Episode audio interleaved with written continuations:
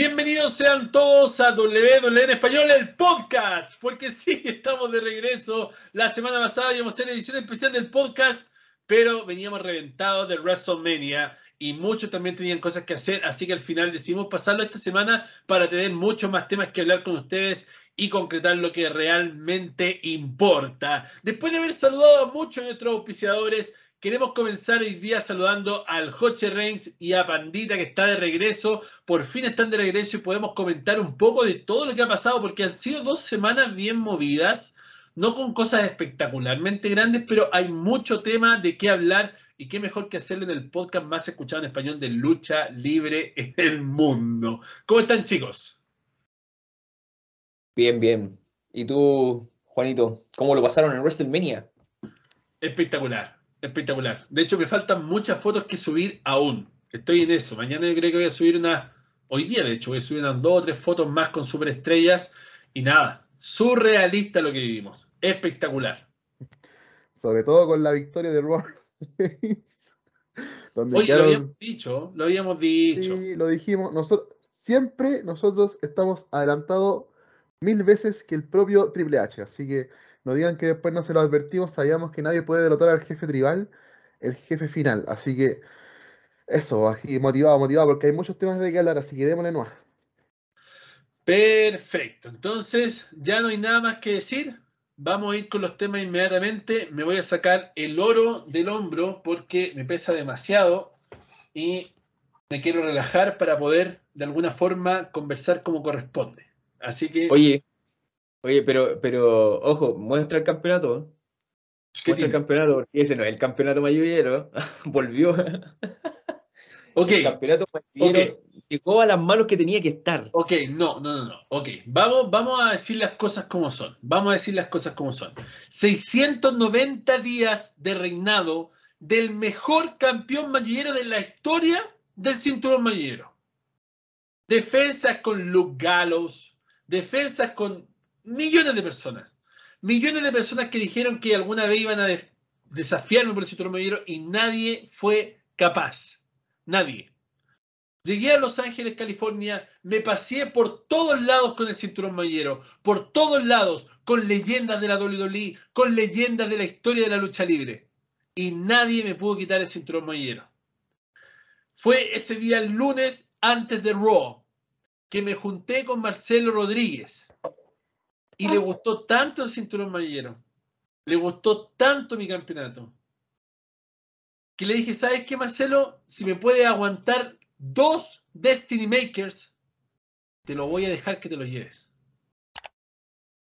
Y no me los aguantó, pero me quiqueó el 3 y por esa razón se lo entregué en las manos. Yo se lo cedí a él. Por ende, esto vendría siendo como un campeón interino, una cosa así. Eso vendría siendo Marcelo Rodríguez, un campeón mayullero interino. Pero más que eso, no. Nadie descarta que el cinturón vuelva de nuevo conmigo y yo vuelva a ser campeón de campeones y campeón mayullero. Porque no se olviden que también el fin de semana de WrestleMania luché con el campeón mundial de 2K en un juego donde no conozco los controles. Y estuve en televisión de 2K, en el canal oficial de 2K, jugando con el campeón mundial por el cinturón de 2K. Y jugué con LA Knight mientras él me jugó con Roman Reigns. Y le di pelea. Le di más pelea que algunas superestrellas que juegan en Up, Down, Down. Y sin saber los controles. Y de hecho el campeón de 2K me extendió un desafío por el campeón de campeones. Y yo lo acepté. Y lo vamos a jugar en 2K19.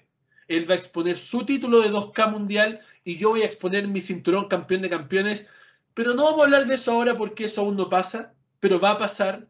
Pero nada dice que antes que se acabe el año vuelva a tener 2 campeonatos. Mi campeonato mayullero, porque es mío, siempre va a ser mío. Y el campeonato de campeones. Ya, eso no es algo que vayamos a discutir. Espero que Marcelo cuide el cinturón y, como le dije en el post, que lo abrace tanto como abraza la barricada que salta cada vez que se acercan los luchadores del porte mío a la mesa de transmisión. Ahora vamos a comenzar con el podcast como corresponde. Después de haber dicho eso, vamos a hablar de un hombre hermoso. de un hombre guapo, musculoso, tenaz, poderoso, que usa una espada y sale fuego de todos lados. El hombre que debería ser en este momento el campeón mundial universal de la WWE, unificado, indiscutido, pero que si no fuera por ese guatón de mierda de Solo Sikoa en Clash of the Castle, no pasó. Y estamos hablando de Drew McIntyre, ¿ya? Sabemos que el coche se la mama duro a Roman Reigns, pero eso no vamos a hablar ni bien. Es así. Drew McIntyre ha estado en el ojo del huracán por semanas por lo de su contrato con WWE. Un contrato que estaba a punto de acabar. Y cuando digo punto de acabar me refiero al 2023, no me refiero en 2 semanas más, en 2 meses más, no. A finales del 2023. Un contrato millonario. El contrato el cual él estaría decidiendo no renovar y no han llegado a un acuerdo hasta el momento por la misma razón que muchos luchadores tienen, la frustración creativa existente en WWE y también el dinero. Ya, ¿para qué vamos a hablar una cosa por la otra? Drew McIntyre es considerado una de las mega estrellas de WWE en este momento, ganador del Royal Rumble, el que cargó con la era Thunderdome en el hombro, junto a Bobby Lashley durante toda la era Thunderdome. Y obviamente uno de los mayores implicados en el sacrificio que ha significado la última estúpida decisión de Vince McMahon, que fue unificar los cinturones mundiales en WrestleMania. El campeonato universal no me puede importar más una mierda. Que Roman Reigns se lo quede para siempre, o que sea campeón por 20 años, que supera a cualquiera, que vaya a WrestleMania 50 con la mierda de título del hombro, no me interesa, no me puede importar más. Pero todo es acerca del campeonato de la WWE. El cinturón más importante en la historia del entretenimiento deportivo. Cinturón que se fusiona de cierta manera, no oficialmente, porque en la página de WWE.com aún sale WWE Championship, Universal Championship, y sale Roman Reigns en la foto de ambos, no sale fusionado. Por ende, al final hay como una especie de cosa de que estos títulos en cualquier momento pueden separarse. Y vamos a hablar de eso más adelante en uno de los temas importantes del main event de este podcast. Pero acá ocurre un problema. Esta última estúpida decisión creativa de Vince McMahon que ocurre por lo que pasó en Day One. No sé si ustedes recuerdan ese pay-per-view de mierda, donde supuestamente Brock Lesnar iba a luchar con Roman Reigns por el título universal, y Roman Reigns obviamente no se presenta a trabajar como siempre, se le para el culo y no va y todo el punto, y al final terminan añadiendo a Brock Lesnar a la lucha por el cinturón de la WWE. No sé si se acuerdan de eso.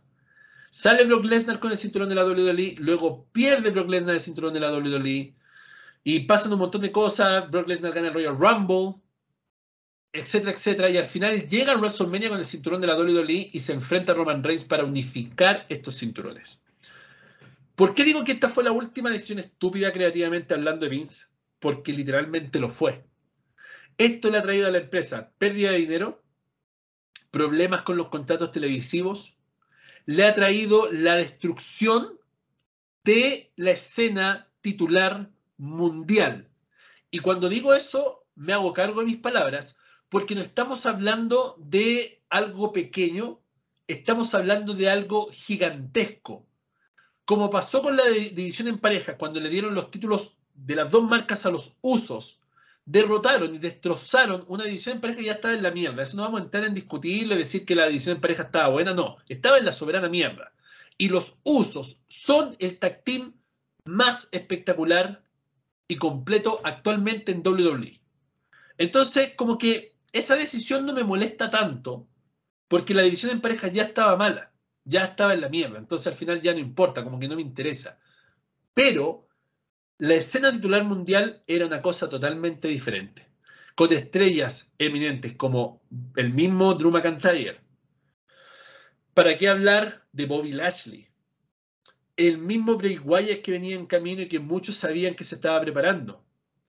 Otros luchadores más que podrían haber estado en la escena titular, y estoy hablando de Seth Rollins, estoy hablando de un posible push que podrían haberle dado a LA Knight, estoy hablando de luchadores que realmente estaban preparados para poder empezar a escalar esta escena titular mundial, la cual queda destrozada por esta estúpida idea de hacer un solo campeón invencible, inderrotable, indestructible, como las cartas mito, indesterrable, inanulable, toda la mierda.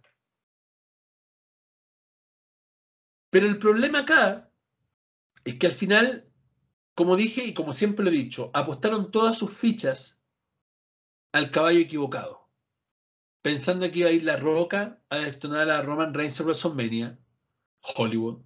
Luego eso no pasa y ya no hay nadie que le pueda hacer frente a Roman Reigns. Como lo habíamos dicho en muchas ediciones del podcast anteriormente, Cody Rhodes no le iba a ganar a Roman Reigns. No era posible, no era factible, no era real.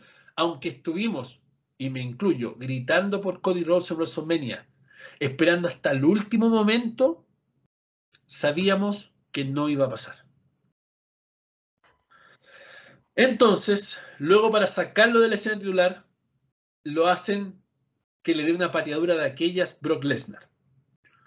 Todo esto ya estaba planeado desde antes. Para la gente que piensa que esto fue improvisado, no. No, este era el próximo feudo de Cody, Brock Lesnar.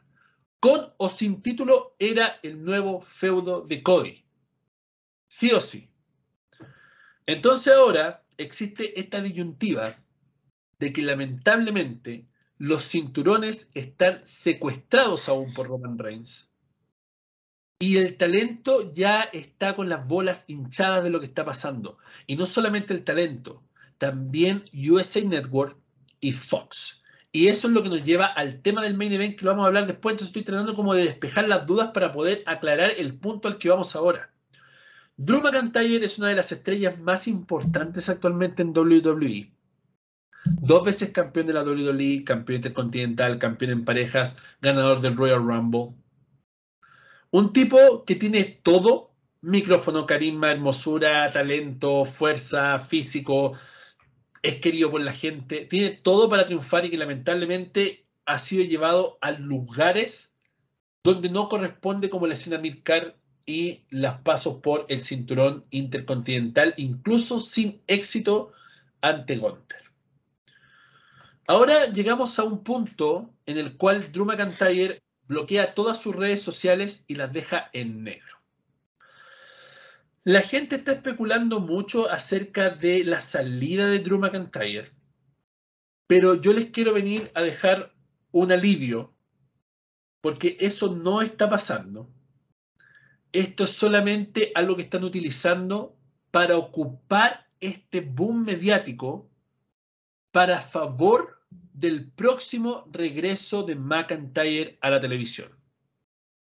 Drew McIntyre está en este momento, y esto no sé si algún otro medio lo han dicho porque no he visto ninguna noticia, está en este momento pasando por una lesión pequeña con la cual ya estaba cuando fue a WrestleMania. Y está ocupando este boom mediático, ocupándolo en las redes sociales, bloqueándolo todo para que la gente se empiece a hypear de un posible regreso mientras se recupera de la lesión que tiene. Así que para los que piensan y especulan que Drew McIntyre se está yendo de la compañía, no está pasando aún. Aún no llegan a un acuerdo, aún no se sabe, aún no hay nada seguro. Pero tenemos otro escenario que es bastante interesante y eso es AEW All In en Wembley Stadium, Inglaterra. Un estadio con una capacidad de entre 80 a 100.000 personas. Un evento que se anunció en estos anuncios importantes de Tony Khan que todo el mundo hace meme y que hoy es motivo de habladuría en todo el mundo del wrestling y positivamente hablando, porque ya habrían 50.000 entradas comprometidas. O sea, a 2 semanas del anuncio, el Wembley Stadium estaría vendido ya la mitad para All In. No están vendidas, como dijo Meltzer o dijeron otros, están comprometidas, porque de alguna manera estas entradas estarían como aseguradas, ¿me entiendes? Como que la gente se inscribió para poder recibir esto y habrían más de 50.000 personas ya en la lista de espera para comprar entradas. Algo que es muy positivo, porque sería el primer estadio abierto en el cual AEW presentaría un show. Y recordemos que WWE el año pasado quiso hacer Money in the Bank uno de los 4 grandes, incluso llamándolo el 5.º grande, tratando de llenar el Allegiant Stadium que está aquí en Las Vegas, y no se pudo. Recordemos que lo movieron al MGM Arena. Y eso fue lo que pasó. Entonces, el hecho de que AEW, en su corta etapa como empresa, pueda llenar un estadio de Wembley, papá. O sea, esto es otro nivel, ¿ya? Y eso nos va a llevar a otras cosas, pero ahora quiero hablar de Drew McIntyre. Mucha gente ha estado especulando que hay un acercamiento de Drew McIntyre a AEW o de AEW a Drew McIntyre, algo que tampoco es real. Ya, para que la gente no se siga confundiendo, eso tampoco es real. ¿Que hay interés? Por supuesto que hay interés. Drew McIntyre es una mega estrella. Si hay interés de Tony Khan, por supuesto que hay interés de Tony Khan. ¿Que Tony Khan le puede dar el título? Por supuesto que le puede dar el título. ¿Que Tony Khan le puede pagar más que WWE? Por supuesto que Tony Khan le puede pagar más que WWE. Pero Drew McIntyre es inteligente y sabe que WWE es WWE y AEW es AEW. Entonces, por esa razón, a pesar de la frustración, él está tratando aún de negociar el contrato con WWE. Y la forma en la cual podrían negociar este contrato la vamos a hablar al final en el main event del podcast. Pero ahora, más que nada, quería tomarme este momento a hablar de Drew McIntyre para poder esclarecer un poco de dudas y poder, de alguna manera, dejar más tranquila a la gente y a los fanáticos que están asustados por el estado de Drew McIntyre dentro de WWE. Actualmente está lesionado, no es una lesión muy grande, podría regresar a televisión en cualquier momento, pero están ocupando este momento, silenciando todo, para hacer un hype mientras se recupera, porque no hay planes a corto plazo, y obviamente luego hacer el gran regreso, el cual no me extrañaría que sea en una faceta de heel, ¿ya? Lo cual beneficia mucho a McIntyre por su físico, por su aspecto y por su pasado como el psicópata escocés, ¿ya? Así que ojo con eso, lo escucharon primero en la Universidad del Wrestling, así que espero que puedan tenerlo en consideración. Panda, bueno, primero el Joche, vamos a hacerlo de este orden de intervención, el Joche, luego el Panda. Quiero que me digan qué piensan ustedes de toda esta situación de Drew McIntyre, de la frustración, del problema económico y qué tan probable los ven llegando a AEW. Vamos, chicos. Bueno, en primer lugar, llevarlo en All Elite Wrestling sería como verlo volver a NXT, o mucho menos, a mi juicio. Porque Drew McIntyre está hecho para cosas más grandes, o sea, no es como el Jon Moxley, que se conforma con un campeonato de papel, digámoslo así. Y él tiene su libertad para poder crear sus combates, para elegir su gente, pero estáis hablando de All Elite Wrestling.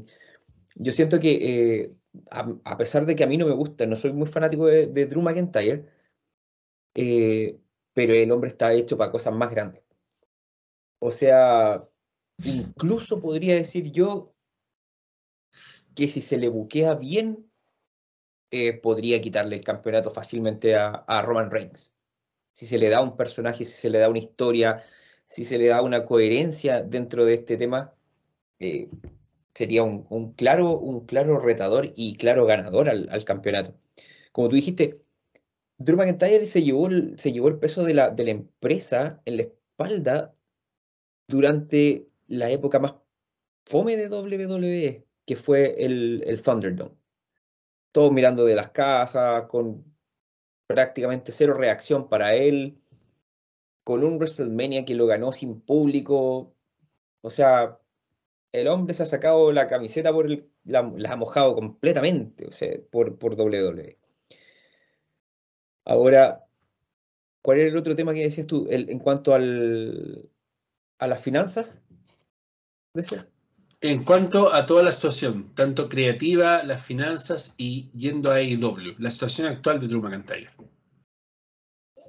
Claro, o sea, en el plano como estaba Drew McIntyre, se le estaba buqueando porque, a ver, lo voy a decir como un escalón más abajo de lo que él realmente se merece, porque era para que Drew o Sheamus ganara el campeonato intercontinental. Claro, una de las razones puede haber sido la lesión y este no acuerdo aún del contrato que tiene Drew McIntyre.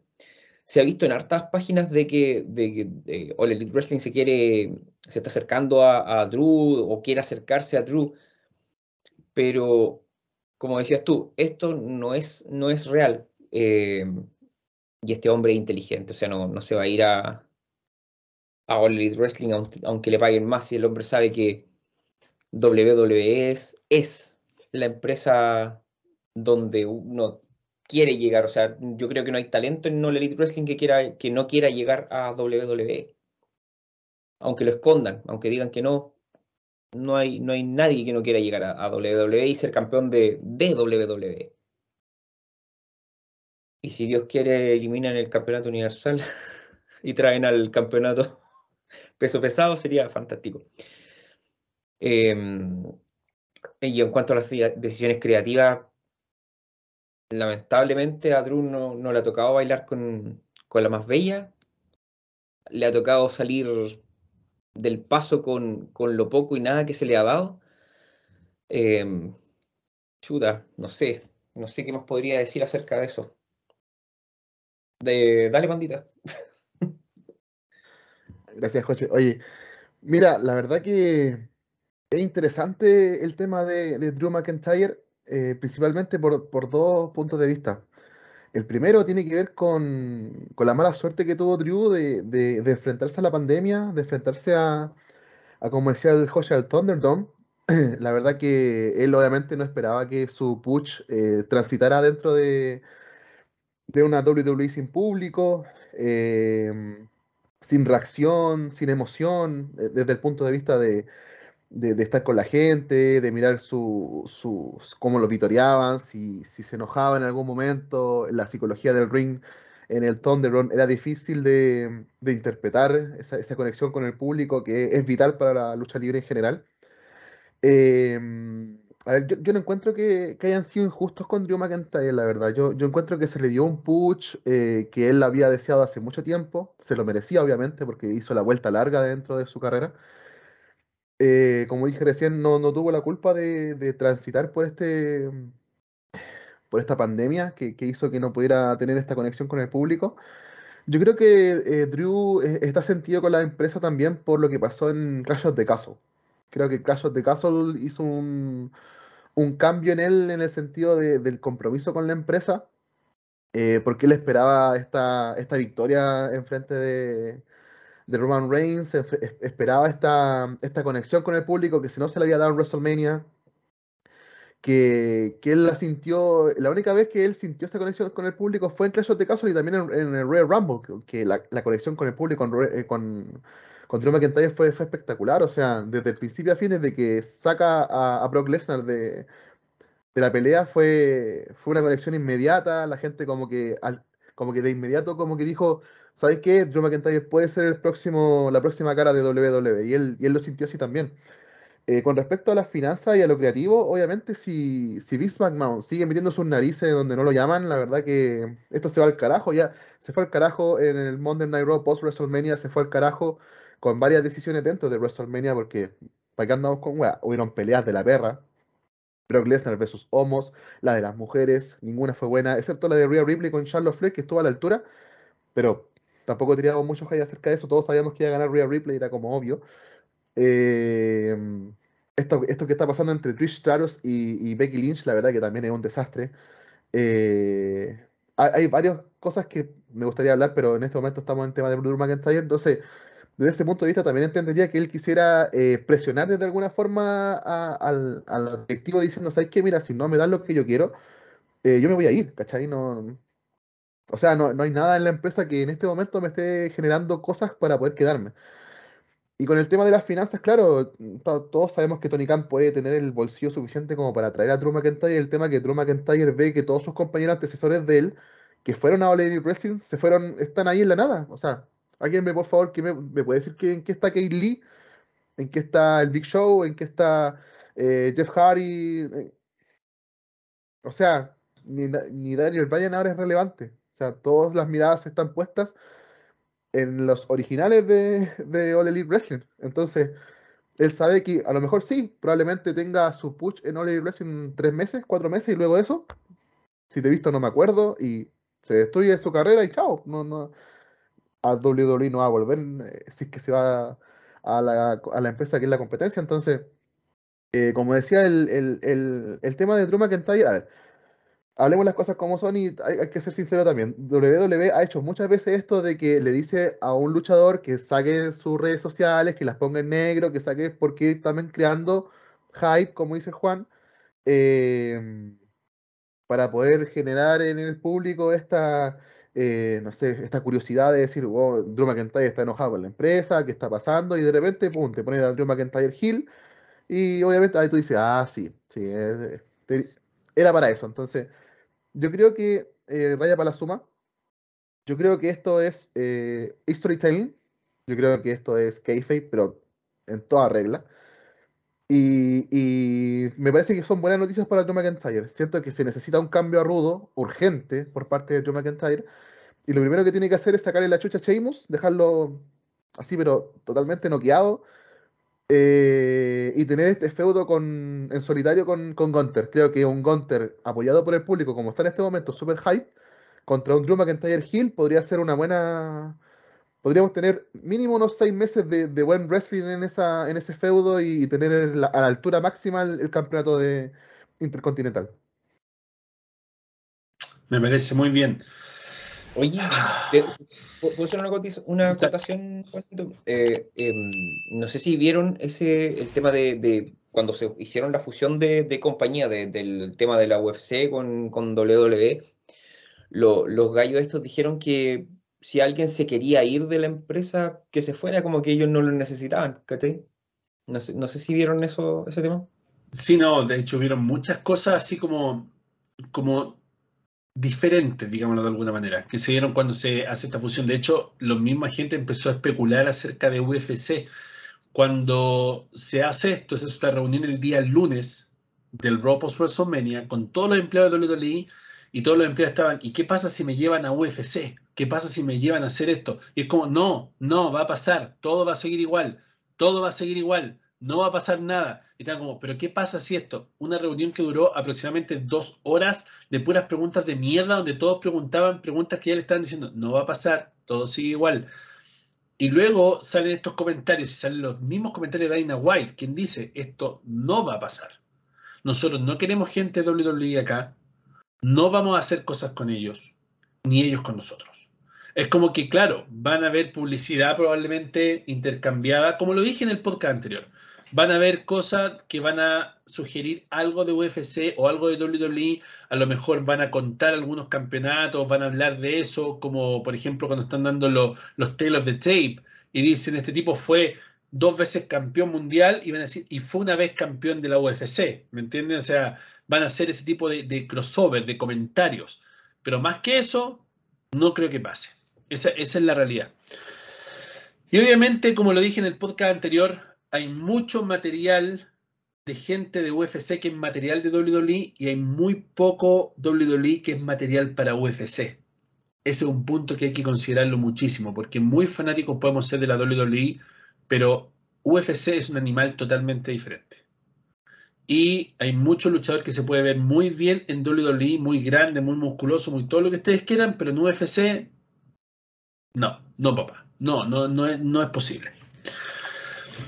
Habiendo más o menos dejado esclarecido lo que es el tema de Drew McIntyre, vamos a pasar a un tema que iba a ser el main event del podcast la semana pasada, pero no hubo podcast, y es el hashtag FireVince. Porque no solamente Drew McIntyre está frustrado, hay otros talentos, entre ellos Seth Rollins, que estarían cansados con las intervenciones de Vince McMahon. Y esto me pone a mí en un doble dilema, porque al final del día, Vince McMahon era el creador de todo esto.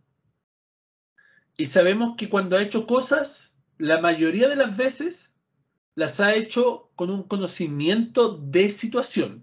Por ejemplo, cuando despidió a Bray Wyatt. Todos nosotros no lo entendíamos, le tiramos mierda, estábamos molestos, pero cuando recontrataron a Bray Wyatt y vimos lo que pasó ahora con Bray Wyatt y el tema de Bobby Lashley, el WrestleMania y todo el tema, pudimos entender la visión de Vince McMahon. El por qué despidió a Bray Wyatt. El por qué no lo quería traer de vuelta. A Hit Row. Claro, Hit Row y toda esa mierda. Entonces el punto acá al que voy ahora es que realmente Vince McMahon es un mal necesario de cierta manera en ciertos lugares de WWE. En cuanto a lo creativo, yo creo que lamentablemente el señor ya perdió su toque. Yo creo que ya no es tiempo para que él siga dando ideas o imponiendo ideas. Y lo vimos mucho más reflejado en el Raw post-WrestleMania. Porque estuvimos ahí. El Raw anunciado como el Raw más importante del año. El Raw que se vende sold out con meses de anticipación, fue una puta mierda. Asqueroso, nefasto. Y lo único bueno que tuvo, y mírenlo como lo estoy diciendo, lo único bueno que tuvo fue esta traición de Brock Lesnar a Cody Rhodes, que como lo dije en algunas historias de Instagram, fue un reboot de lo que le hizo a John Cena luego de que perdiera el primer main event con La Roca. Fue exactamente lo mismo. Aparece, le da la mano, F5 y una sacada de chucha y media. Pero durante el show, por ejemplo, cuando entra Seth Rollins, él estaba destinado a hacer una promo con Pretty Deadly de NXT. Ellos iban a hacer su subida al roster principal con Seth Rollins. Y durante el comercial, porque incluso, bueno, con toda la entrada, lo mandaron a comerciales.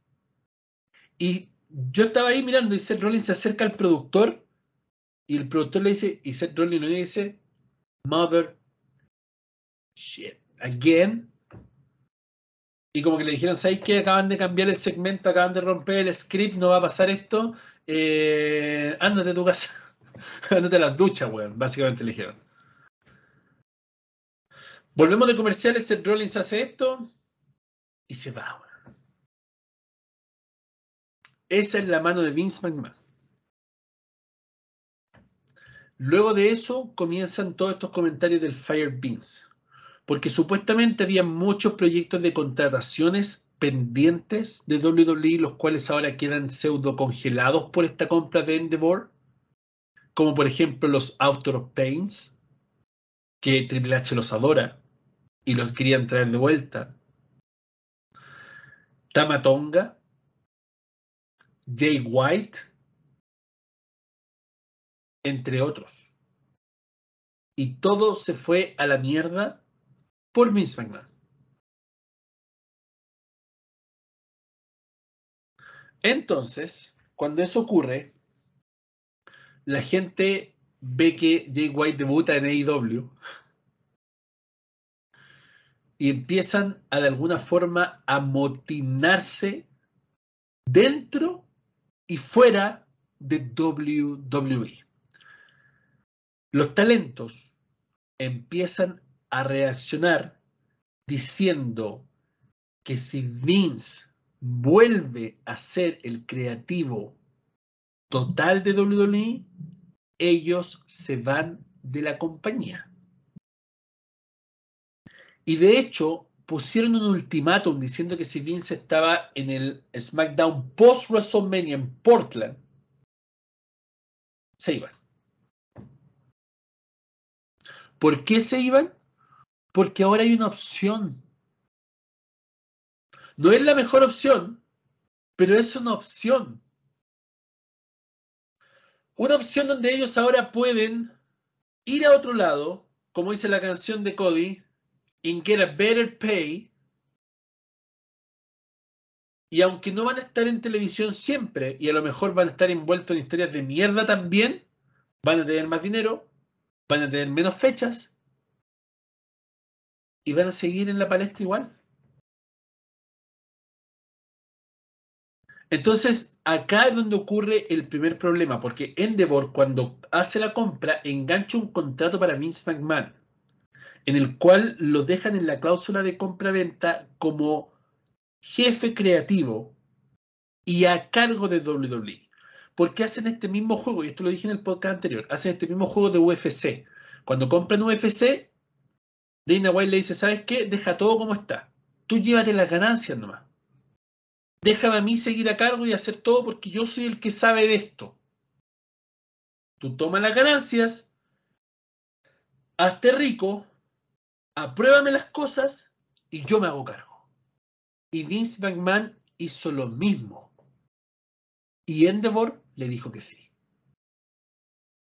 Entonces eso nos genera a un Vince McMahon dueño de la compañía. Igual nomás. A cargo de todo, igual nomás.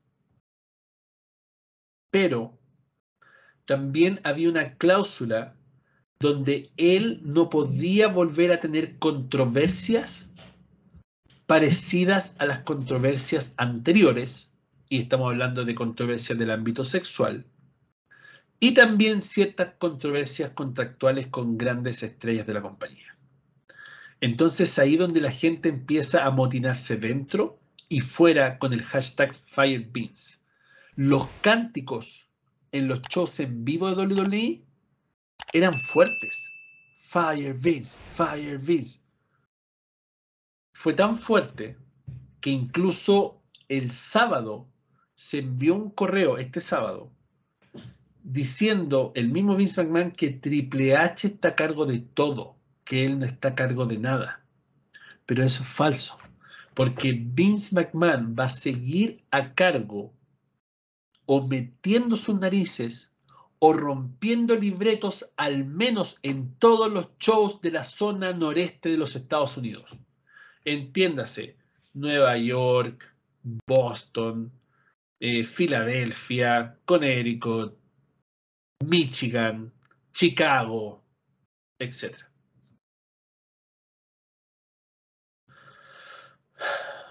Entonces, al final del día, Vince McMahon vuelve a la misma mierda de siempre.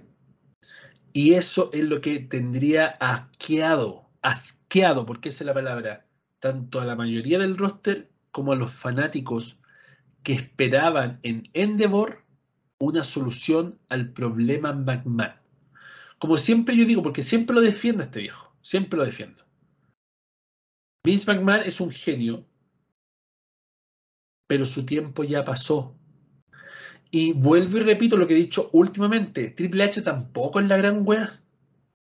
Triple H tampoco es el santo salvador de toda esta historia, es el próximo mesías del wrestling. No, no. Porque tenemos contrataciones de mierda como Karrion Kross, como Hit Row, como que se quería entrar a Kid Lee otra vez, y todas esas mierdas existen en la era Triple H. Recordemos el último feudo de Karrion Kross que fue con Rey Mysterio cuando sacan la cartita, el TikTok y todo el tema. ¿Y qué pasó? Rey Mysterio lo hizo mierda. ¿Cierto? ¿Fue así o estoy equivocado? Recordemos que Karrion Kross le dejó el reloj de arena a Roman Reigns y a los Usos y le dijo TikTok. Puta que tenía arena el reloj, porque todavía no pasa. Y no va a pasar tampoco. Entonces estamos viendo que hay historias de mierda en cuanto a un personaje, historias sin finalizar en cuanto al mismo personaje. Y ahora cuando regresa Nakamura, lo primero que vemos es a Scarlett con una carta en la boca que deja en la mesa con la cara de Nakamura.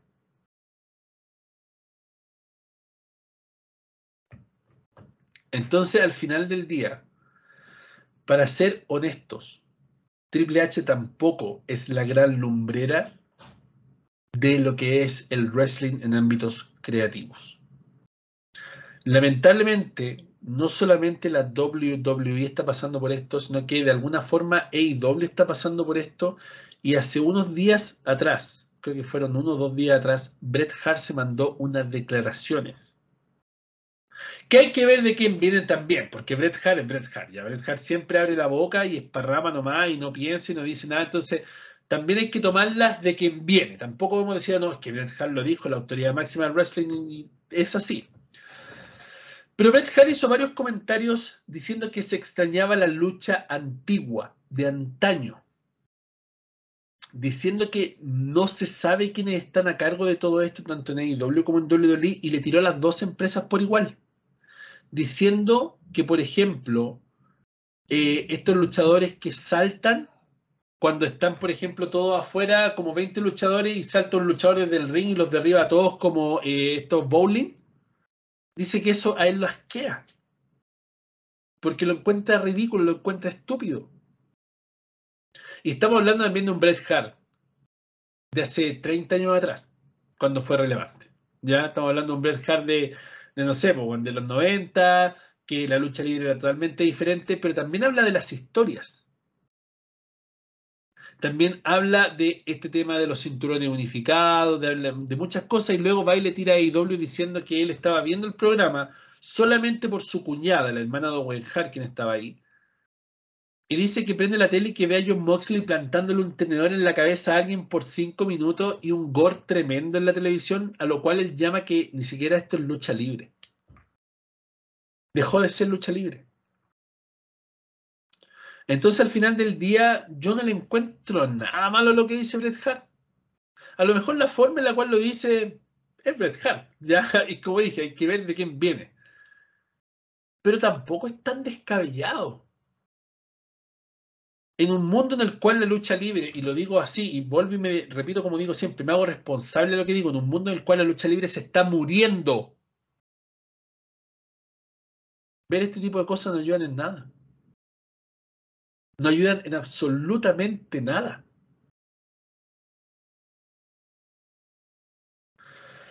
Honestamente, veo muy difícil que saquen a Vince McMahon de algún tipo de control total de la empresa. Tal vez del ámbito creativo a lo mejor él se va como a hacer a un lado un ratito, como lo hizo durante este otro tiempo, pero siempre va a estar susurrando cosas, siempre va a estar sugiriendo cosas. Y cuando hablo de sugerir, no hablo de sugerir de decir como podrían hacer esto, hablo como de podrían hacer esto y lo van a hacer. Porque esa es la actitud de Vince McMahon. Y lo hemos dicho por meses. Vince McMahon es ese tipo que están jugando al fútbol y no le dan lo que él quiere, la posición que él quiere, y es el dueño de la pelota y la toma y se la lleva. Y hasta que Endeavor no tome el control de la empresa y le ponga una patada en el culo a Vince McMahon que lo deje sentado en la punta del Luxor en Las Vegas, esto no va a pasar. No va a pasar. Vince McMahon va a seguir destrozando lo poco y nada que está quedando de entretenimiento en su compañía, o la que fue su compañía. Weón, ¿vieron el SmackDown de este viernes? Weón, un asco. De la perra, weón. Por esa misma razón Vince McMahon mandó el correo el sábado diciendo, oye, por si acaso yo no lo hice. Yo no, fue Triple H. Ya no me echen la culpa a mí. Porque fue horrible. Fue asqueroso. Perdí 2 putas horas de mi vida. Literalmente. Hace tiempo que no me sentía tan mal de ver un show tan horrible. Bueno. El campeón de la WWE, ¿dónde está? Tomando bebida en su casa. Bueno. Durmiendo, weón, echado, criando guata, porque cada día está más guatón. Haciendo cualquier cosa, menos hacer su pega. No sé, quiero que ustedes me den su punto de vista, chicos, la misma orden de intervención acerca de lo que acabamos de hablar, el Fire Beans, una posible solución a esto, y también que me hablen acerca de las declaraciones de Bret Hart. que han leído, que han escuchado, que se han intuido, que piensan, están de acuerdo o no están de acuerdo, y que por favor lo hagan con todo el tiempo que se quieran tomar, porque el micrófono es de ustedes. Vamos, Joche. Mira, hace rato que venimos diciendo, yo creo que hace muchos podcasts, que Vince ya no está para este trote. Vince perdió su toque hace mucho rato. WWE ya no es lo que solía ser. Muchos extrañamos los tiempos dorados de WWE, que eran WWF, digámoslo así. WWF, la era Attitude, la Ruthless Aggression, que fueron tiempos dorados, o sea, historias que valía la pena ver, valía la pena sentarse 3 horas a ver un programa donde no te aburrías con absolutamente ningún segmento. Siento que WWE ha cambiado, tal vez ha involucionado, no ha evolucionado como uno podría haber esperado. Si bien es cierto, hay mucho talento, mucho buen deportista, pero falta superestrellas, personas que cuenten historias, que se tomen los guiones que se les entrega y los conviertan en una realidad para las personas que estamos viendo desde la casa. Y todo esto pasa por un mal manejo creativo de este señor. O sea, Vince McMahon tiene una línea creativa que todo está bien hasta el minuto antes del show. Comienza el show y es como que recién él empezara a leer el libreto y dice, ah, puta, esta cuestión no me gustó, para afuera. Rompamos el libreto, hagámoslo de nuevo, pero sabéis que esta vez no va a ser esta pelea con este, va a ser esta pelea con este otro, mándenlo para la casa, hagan esto, Y eso así no sirve, o sea, estás inventando sobre la marcha. Y todo lo que pase sobre la marcha no es bueno. Es como llegar y presentarte una disertación de un tema X y empiezas a hablar de un tema Y. O sea, no va a salir bien, absolutamente. Y el roster, yo siento que está descontento por eso. O sea, si tú le entregas, si a ti en tu trabajo te dicen, oye, te vas a encargar del área de finanzas, y llegas a tu trabajo y te dicen, no, pero ¿sabéis que mejor hoy día encárgate del área administrativa? Obviamente que eso te va a significar un cambio de humor en ti mismo, te vas a sentir derrotado. O sea, son muchas las sensaciones que van a tener los luchadores en sus puestos de trabajo. O sea, y más encima, la empresa por fin se vende. Y todos decíamos, oh, qué hermoso. Por fin Vince va a estar fuera de esto. Sorpresa, sorpresa. Y Vince vuelve como amo y señor cuando se suponía que se había mandado 1.000 y un cagadas, que todos lo habían tirado para afuera, que no se le iba a perdonar esto, no se le iba a perdonar esto otro. Y él vuelve como amo y señor de todo, pescando guiones, tirándolos a la basura, haciendo lo que él quiere. No, para mí no sé. De verdad que no. Yo fui una de las que se alegró mucho cuando vi el trato con Endeavor. Pero cuando supe lo de Vince, dije,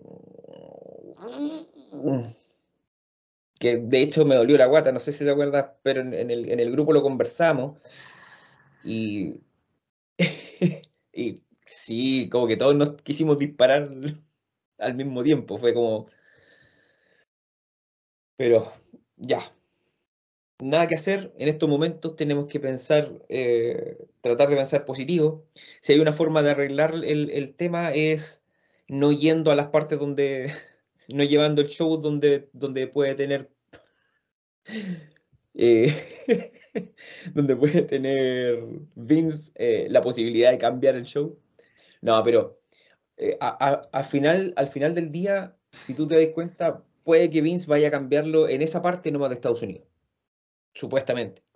Pero siempre va a estar, ya sea vía correo, vía Skype, no sé, vía teléfono, lo que él quiera, va a estar siempre metiendo su cizaña. Siempre va a estar metiendo la mano ahí en lo que él quiera. ¿Por qué? Porque él es dueño y señor. O sea, no hay otra forma de decirlo.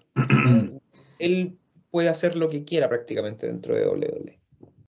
Lo único que se le quitó fue el voto dentro de la junta directiva, pero sería. ¿Sí?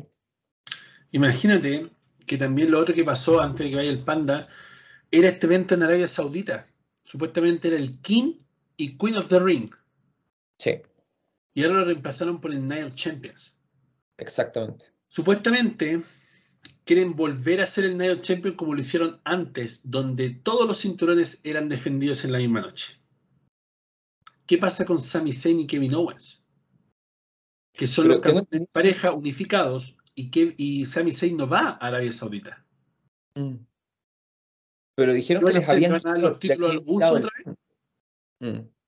Dijeron que le habían quitado el ban, pues, supuestamente le habían quitado el ban a Sami Zayn para no ir allá. Pero que no, si Sami Zayn no tiene un ban de ir a Arabia Saudita. Es porque él no quiere. Sami Zayn no quiere ir. Por los temas humanitarios, él tiene un tema de una organización sin fines de lucro y cosas así. Él no quiere ir. Es como John Cena, que dijo, yo nunca voy a ir allá. No es que tenga un ban, que así como, no, tú no vas, tú no entras a mi país, así como tú no entras a mi pueblo, no. Él no quiere ir. Entonces, ¿ahora qué van a hacer? ¿Van a quitarle los títulos? ¿Dárselo a los Usos en la primera defensa titular para que los Usos vayan? O sea, honestamente, como lo dije en el resumen de SmackDown, yo no creo que pase. Yo creo que van a perder los Usos en Corpus Christi y de esa forma Roman Reigns los va a expulsar del Bloodline. Yo creo que eso es lo que va a pasar. Pero ¿es así? ¿Es probable? ¿Ocurrirá? Ese es el problema. Que al final del día todo es inseguro con el tema de Vince McMahon ahí. Claro. Y aunque salga Nick Khan, porque ahora salió Nick Khan a decir, no, tranquilo, si Triple H está a cargo de todo. No, Vince no tiene nada que ver. Pero sabemos lo que pasa aquí, o sea, Nick Khan y Stephanie McMahon en su momento, como lo dije muchas veces, ellos son Canario Montgomery Burns, ¿cachai? Como que ellos están a cargo, sí, están a cargo, pero siempre estuvo a cargo el viejo de mierda este. Siempre él tuvo la última palabra. Y ahora es siempre igual, está haciendo lo mismo. Se pasa por el culo a los fanáticos, al talento, a Triple H, a Nick Khan, a Endeavor, a quien sea. A él le importa un culo. Él vaya, hace lo que se le dé la gana y el que no le guste, que lo deje de ver nomás. Así de simple. Porque sabe que al final, como siempre lo he dicho, nosotros vamos a seguir viendo esta mierda igual. Igual. Hasta el final. Entonces al final del día eso sí o sí va a pasar. Y lamentablemente no hay nada que hacer. Claro. Y ahora, en cuanto a lo que dijo Bret de Hitman Hart, oye, está completamente acertado. Lo hemos conversado, creo yo, en alguna otra oportunidad, que al final mucha violencia dentro de una lucha te lleva como a CZW. Que es gente que pelea por pelear. O sea, es como, ya, oye, saquémonos la grieta, matémonos, ¿no? Y vamos al choque y sangre para allá, sangre para acá. El tubo en la cabeza, y no sé, por el cuchillo eléctrico ahí cortándole la cabeza, poniéndole miles de jeringas por todos lados. Y al final esa cuestión no es un espectáculo de wrestling. O sea, al final esta cuestión se convierte en un, ¿cómo se llama esto? En una carnicería. Porque si nos remontamos a la época de ECW, WCW, WWF, donde encontrábamos luchas hardcore, cada vez que estos gallos venían y se sacaban la cresta con mesas en llama, con los barriles, con los palos de kendo, con bat de béisbol, con mesas con alambres de púa y mil cuestiones más, era porque llegaban a una instancia donde los tipos ya necesitaban como desahogarse de alguna forma, y después de varias luchas llegaban a eso. Pero esto no, o sea, como que, oye, saquémonos la lista de...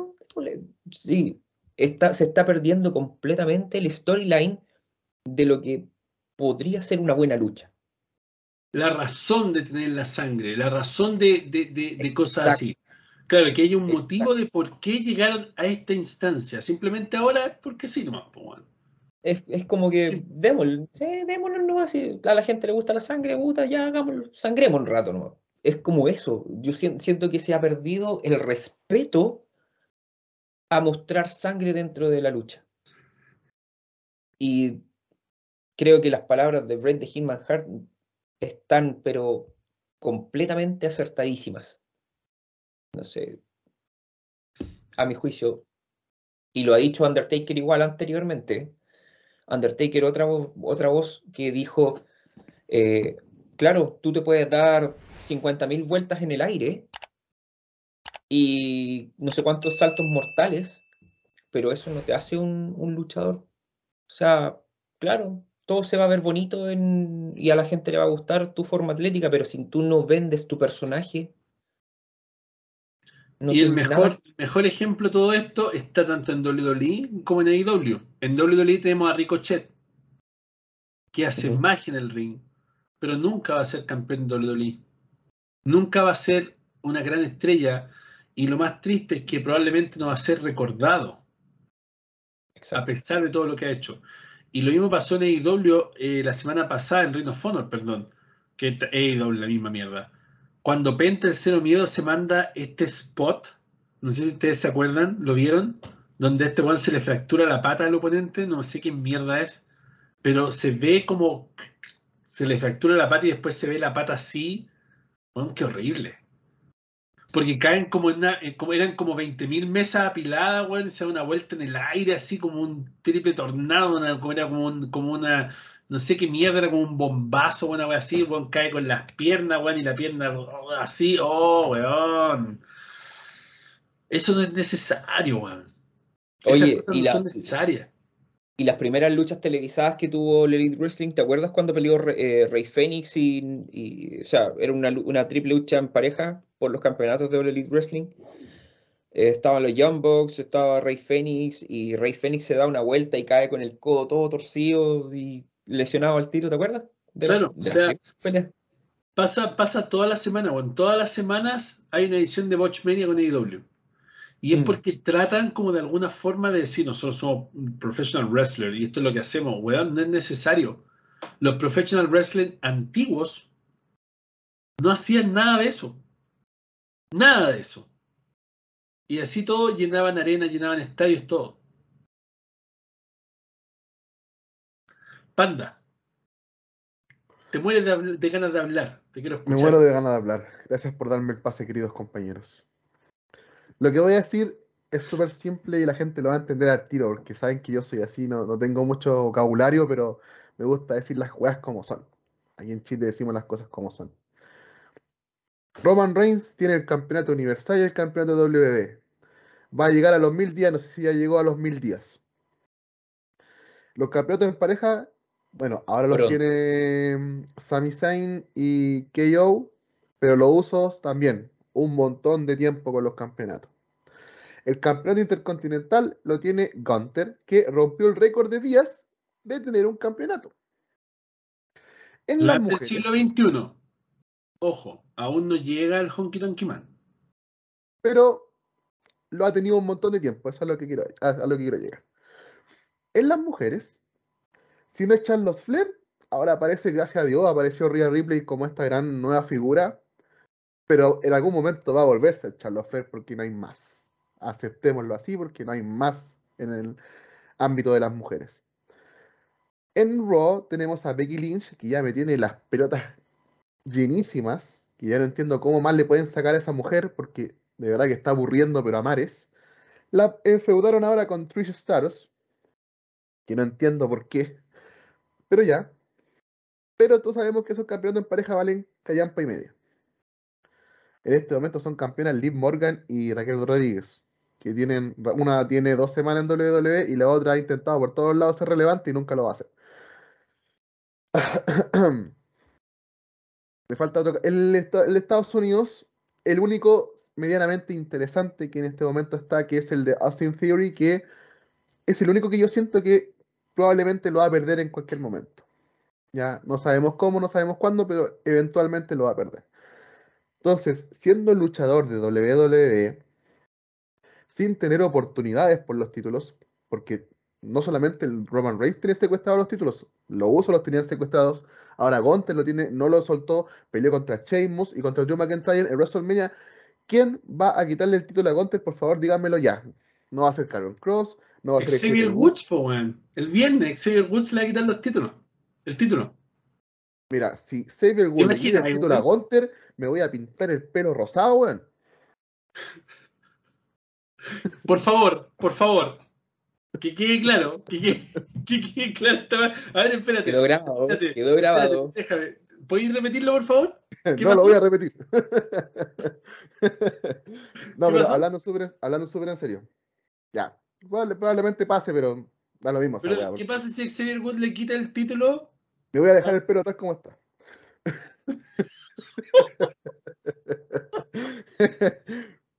Pero oye, porque sabéis que puede pasar, pues. Sí, pues. Si está Vince McMahon en esa mesa tomando decisiones, weón, puede pasar cualquier weón. Pero volviendo a lo de Vince McMahon, este viejo tiene que irse, weón. Y sabéis que a mí me encantó el hashtag Fire Vince, porque es un sentir de hace años pidiendo la misma weá. Pidiendo que ese viejo weón por favor se muera, weón. Porque, oye, yo le tengo un profundo cariño y un profundo respeto porque creó algo que siempre me ha gustado y me va a gustar hasta que me muera, estoy seguro. Pero, weón, el mismo que lo creó no lo puede destruir, po, weón. ¿Cachai? El wrestling ya es más grande que él mismo. Entonces, que se muera el viejo, po, weón, en vez de que se muera el wrestling. Y no estoy diciendo que se muera literalmente para que la gente no está pidiendo que se muera. No, no estoy pidiendo que se muera literalmente, estoy pidiendo que se vaya. O sea, que desaparezca. O sea, si se muere. Qué puta, pena. Si se muere, puta, qué pena. Vamos a hacer un pseudo homenaje, ¿cachai? Pero, por favor, esto tiene que cambiar. Si, mira, WWE, yo todavía no sé por qué lleva tanto tiempo con la I. Porque hace muchos años que esta weá no es entretenida, weón. Esta weá o te da cringe, esta weá o te da rabia, te da vergüenza, te da frustración, te dan ganas de dormir. Yo no encuentro en ningún momento que me dé como así como estar entretenido, así como estar pegado en la tele, como en cualquier otro evento deportivo, po, weón. Si esta weá es deportiva, el deportivo es lo más entretenido que hay en este planeta. Y Vince McMahon lo ha transformado en una weá más penca que la cresta. Y eso es lo que me da rabia. Entonces, acompañado con lo que dije recién acerca de los títulos, que ya hay varios luchadores que llevan harto tiempo con los títulos, por lo tanto, obviamente se entiende la frustración de cada luchador que está en esta cagada de roster. Porque, háganse la pregunta seria, si hablemos en serio. Imagínate estar en los zapatos de esta weona que llegó hace poquito a doble, la Emma. ¿Tú crees que Emma va a poder optar por alguna vez los títulos? No, güey, po, weón. Si la mina sabe que no va a poder optar nunca por la cagada de títulos. ¿Por qué? Porque está Charlotte, que es 1000 veces mejor que ella, y obviamente no va a salir de la escena titular. Se va a tomar un descanso, sí, pero va a volver y va a estar en la escena titular. Está Ronda Rousey, está Rhea Ripley, está Liv Morgan, está Raquel Rodríguez, están un montón de buenas que no van a dejar caer el lugar, el puesto que tienen. Oye, pero van a conseguir el título. Ahora que me nombraste a Emma, weón, no sé si vieron esa weá de el viernes de Nakamura contra Madcap Moss. En el Gorilla Feature está Madcap Moss y Emma, porque en la vida real Emma es la pareja de Madcap Moss y esa es la razón por la cual Emma volvió a la WWE, porque él pidió a Triple H que la recontratara. Ella estaba en Impact Wrestling como Tanil Dashwood, estaba haciendo mucho más que en WWE. Están ahí previo a la lucha y ella lo empieza a motivar, así como a darle fuerza. Sí, tú tienes esto, vamos, tú puedes hacerlo, vamos, todo. Vamos, weón. Nakamura no es mejor que tú. Nakamura ha estado fuera mucho tiempo y tú ganaste la batalla del gigante, él no la ha ganado, así que tú sal adelante y gánale. Y cuando yo escuché esa weá, yo estaba viendo el show y estaba viendo el show así como asqueado ya, porque la weá no podía ser más mala. Y estaba con la fe de que Nakamura iba a regresar y que ese iba a ser como el punto importante de la cagada de evento. Y me salen con esa mierda, weón. Yo quiero saber si alguno de los fanáticos, o si es que realmente alguien le traduce esto a Vince McMahon en 2 partes del mundo y se lo manda a él para que lo escuche todo. Vince McMahon me manda un correo y me diga quién conche su madre escribió esa mierda, por favor, para que lo despidan inmediatamente. ¿Cómo es posible, po, weón? ¿Cómo es posible que en televisión podamos ver esa salvajada, weón? Esa mierda, porque, weón, estamos hablando que ese segmento que duró como 1 minuto fue más relevante que cualquier lucha de mujeres del último año, sin contar Rhea Ripley y Charlotte Flair. Y fue pura mierda, porque no nos olvidemos que Nakamura ganó el Royal Rumble, estuvo básicamente en el main event de WrestleMania, y la última lucha que tuvo le ganó a Gran Muta, po, weón.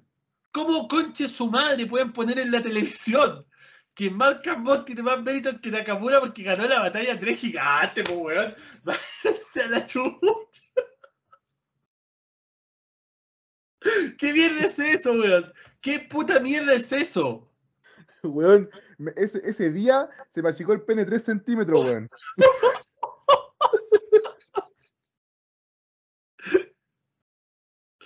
Oh.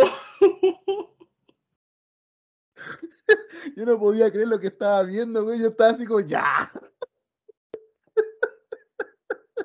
Y más encima sale el weón así como full motivado y agarra a combo a Nakamura, lo lleva a la esquina todo y se comió 2 quinchazas, weón. Y después cuando le fue a pegar, Nakamura le hizo un upbar y lo dejó más humillado que la cresta. Y la mina le decía, yo tomo el bye-bye, y el weón estaba así en la esquina.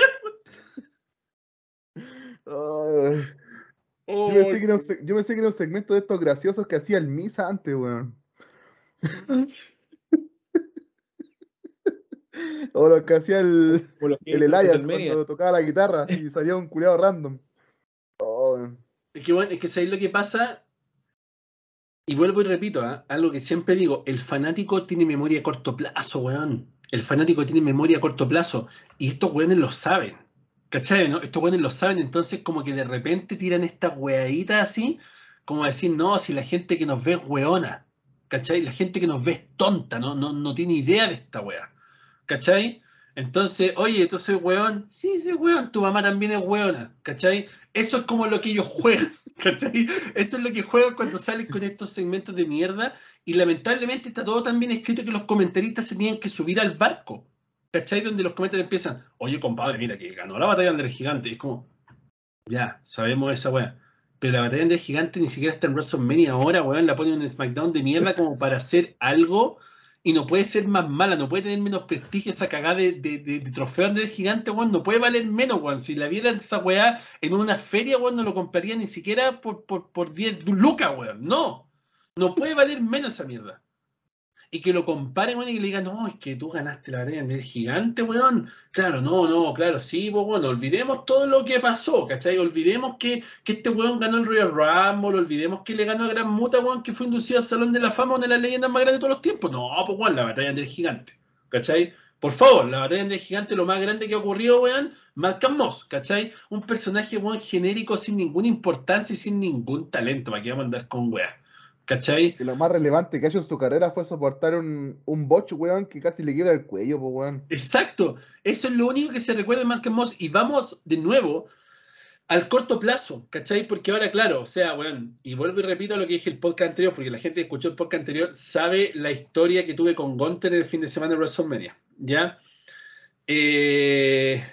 Bueno, yo sigo pensando lo mismo. Gunther es un atleta espectacular. Es un luchador fantástico, ¿cachai? Y tiene mucho futuro. Pero cuando la gente, weón, dicen ellos, porque WWE lo dice en los comentarios, Gunther tiene el reinado más importante y espectacular del cinturón intercontinental en los últimos 20, 30 años. Weón, ¿alguien se acuerda de cualquier reinado del Miz con el cinturón intercontinental? alguien aquí, de la gente que está leyendo los comentarios, que lo está haciendo en YouTube, de la gente que nos escribe en todas las redes sociales del mundo de podcast, que nos posiciona como el podcast más escuchado de lucha libre en español, ¿alguno de ustedes se acuerda de cualquier reinado por el cinturón intercontinental del Miz? Cualquiera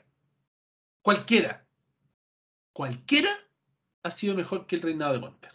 Y no estoy menospreciando el reinado de Gunther. Digo que está bueno, que lo está haciendo bien, que está bien posicionado todo.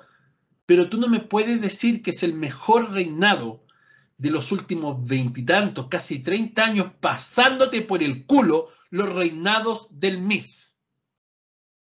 Y cuando hablan de 20 años, estamos volviendo al 2003, 2002, donde tuvimos campeones como Chris Jericho, Jeff Hardy. Reinados espectaculares, weón. El reinado de Randy Orton. Reinados joyas.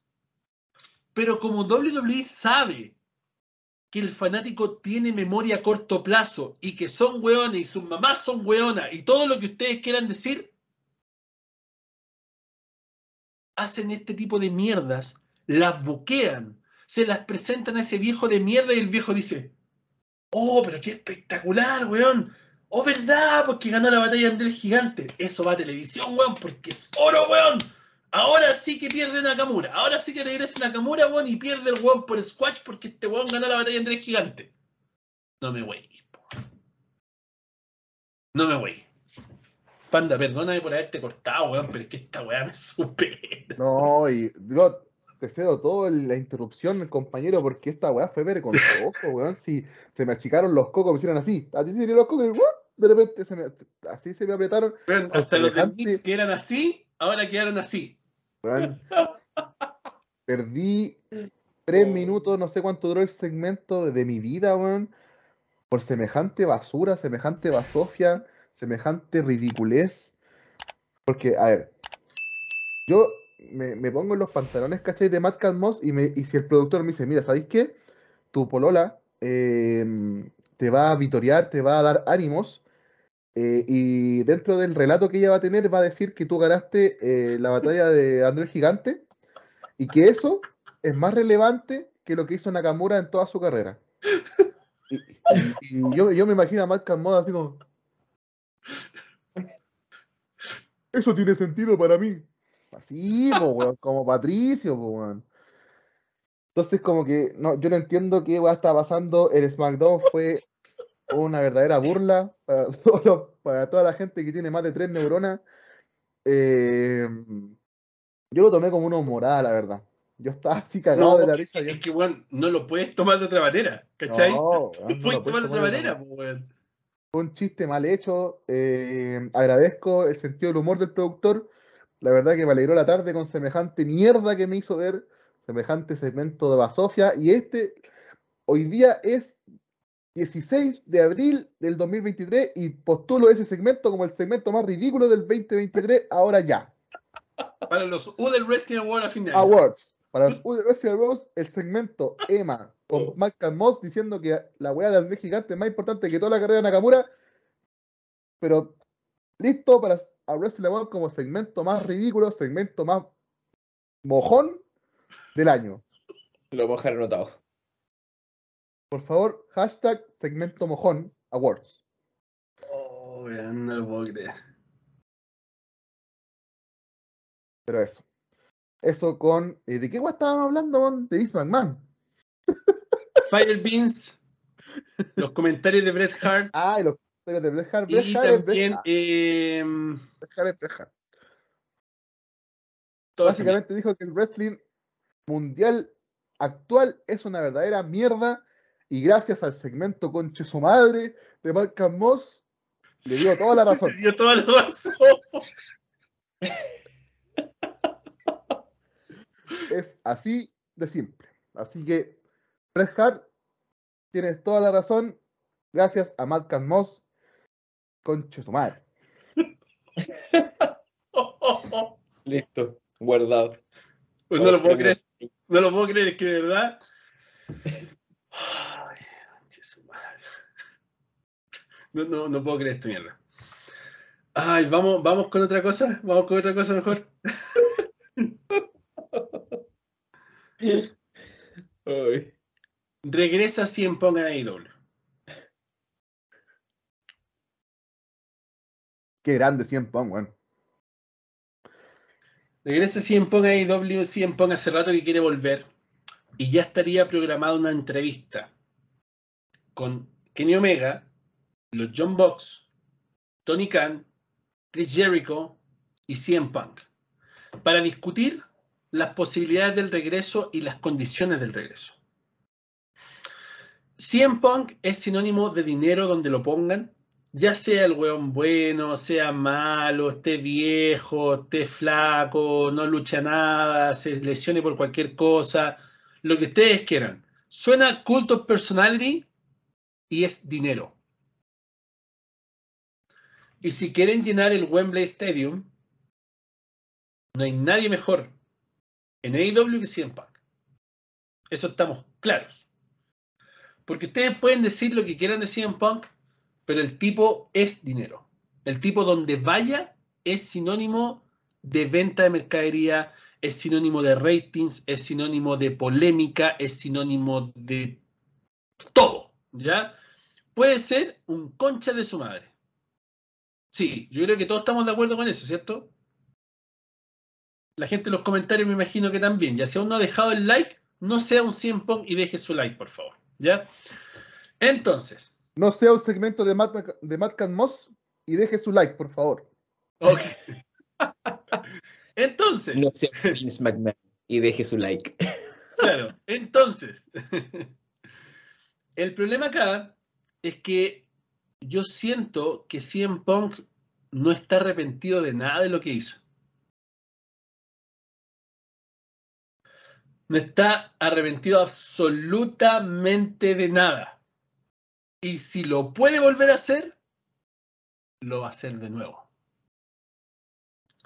Entonces es ahí donde tiene que salir el Juan Creativo, yo creo que la Universidad de Wrestling Creativa, para poder buscar la forma de solucionar el problema de CM Punk.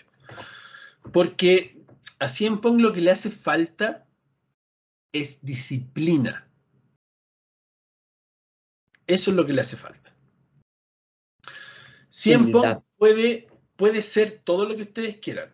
Puede ser, weón, lo más grande, best in the world, el mejor del micrófono, el weón que llena estadio, la primera venta de $1 millón en AEW, lo que ustedes quieran. Pero él sigue siendo un empleado. Sigue siendo un ente dentro de un universo, o perdón, de una galaxia, donde el dios es Tony Khan. Tony Khan necesita, porque no sé si tendrá pantalón o no, pero necesita a alguien con pantalones que le raye la cancha a CM Punk. Es la única forma que él pueda ser alguien que aporte a la compañía. Porque tú y yo podemos tener una conversación. CM Punk puede estar en la conversación y él puede decir, sí, yo todo bien, todo va a salir bien. Pero cuando llegue el momento, pasa esta mierda de Jon Moxley, quien ahora decide con quién enfrentarse, si pierde o si gana, y cómo se hacen las cosas. No sé si esto lo mencioné en el podcast anterior, creo que sí. Cuando fuimos a la WrestleCon, pasamos por el lado de Jon Moxley. De hecho, yo intercambié unas palabras con Jon Moxley. Me saqué una foto dándonos la mano con Jon Moxley. La gente empezó a decir, what the fuck, Jon Moxley. Puede hacerlo cagar tanto. Jon Moxley no tenía a nadie en su mesa de autógrafos. No había lo que es nadie. Al frente de Jon Moxley estaba Ryback. Y Ryback estaba conversando con dos personas mientras que Jon Moxley estaba solo. No había ni un puto Mark tratando de sacarse una foto con él. Y mírenme, el weón empezó así.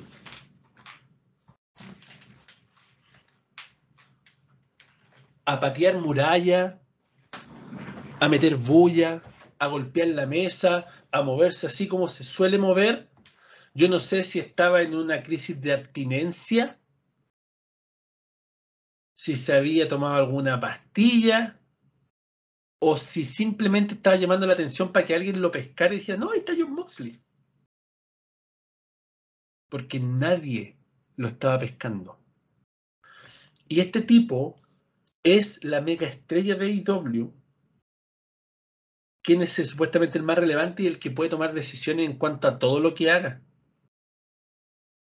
Jon Moxley no tiene lo que es un puto gramo de disciplina de parte de su jefe. Y por ese tipo de cosas pasa lo que pasa con Bret Hart y salen estos comentarios. Porque no son gratuitos, ya, o sea, Bret Hart si ha tirado comentarios gratuitos, le ha tirado mierda a cualquier gente, muchas veces. Pero esto ha sido noticia y tendencia porque no es gratuito, porque es real. Entonces, Jon Moxley es el vivo ejemplo de que en AEW no solo el que tiene plata hace lo que quiere, sino que cualquier weón hace lo que quiere. Y si cualquier weón hace lo que quiere, con mayor razón CM Punk puede hacer lo que quiera.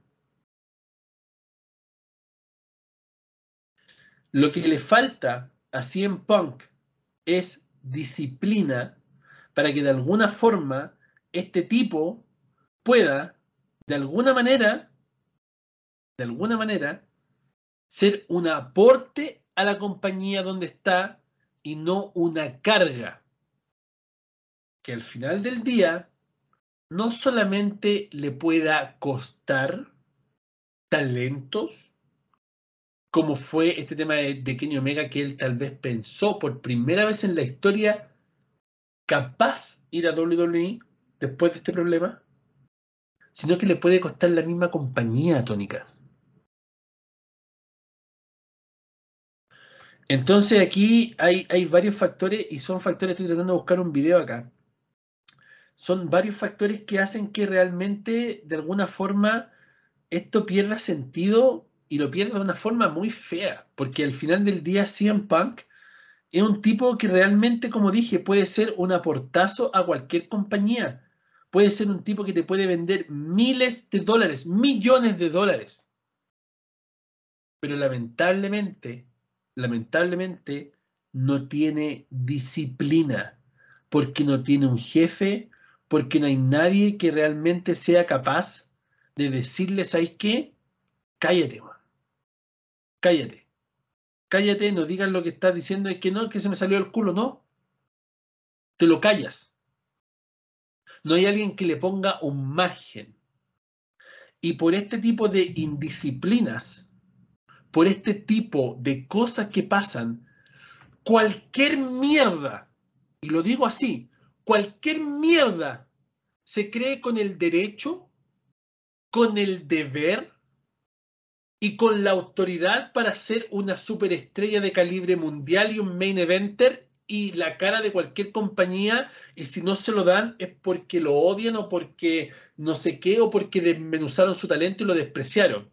Y cuando hablo de tipos así, hablo de Jon Moxley, de tipos como Matt Cardona, de tipos que se creen más de lo que son. Y que honestamente, si los medimos con tipos que han logrado lo que tienen hoy en día, no les llegan a ninguna parte.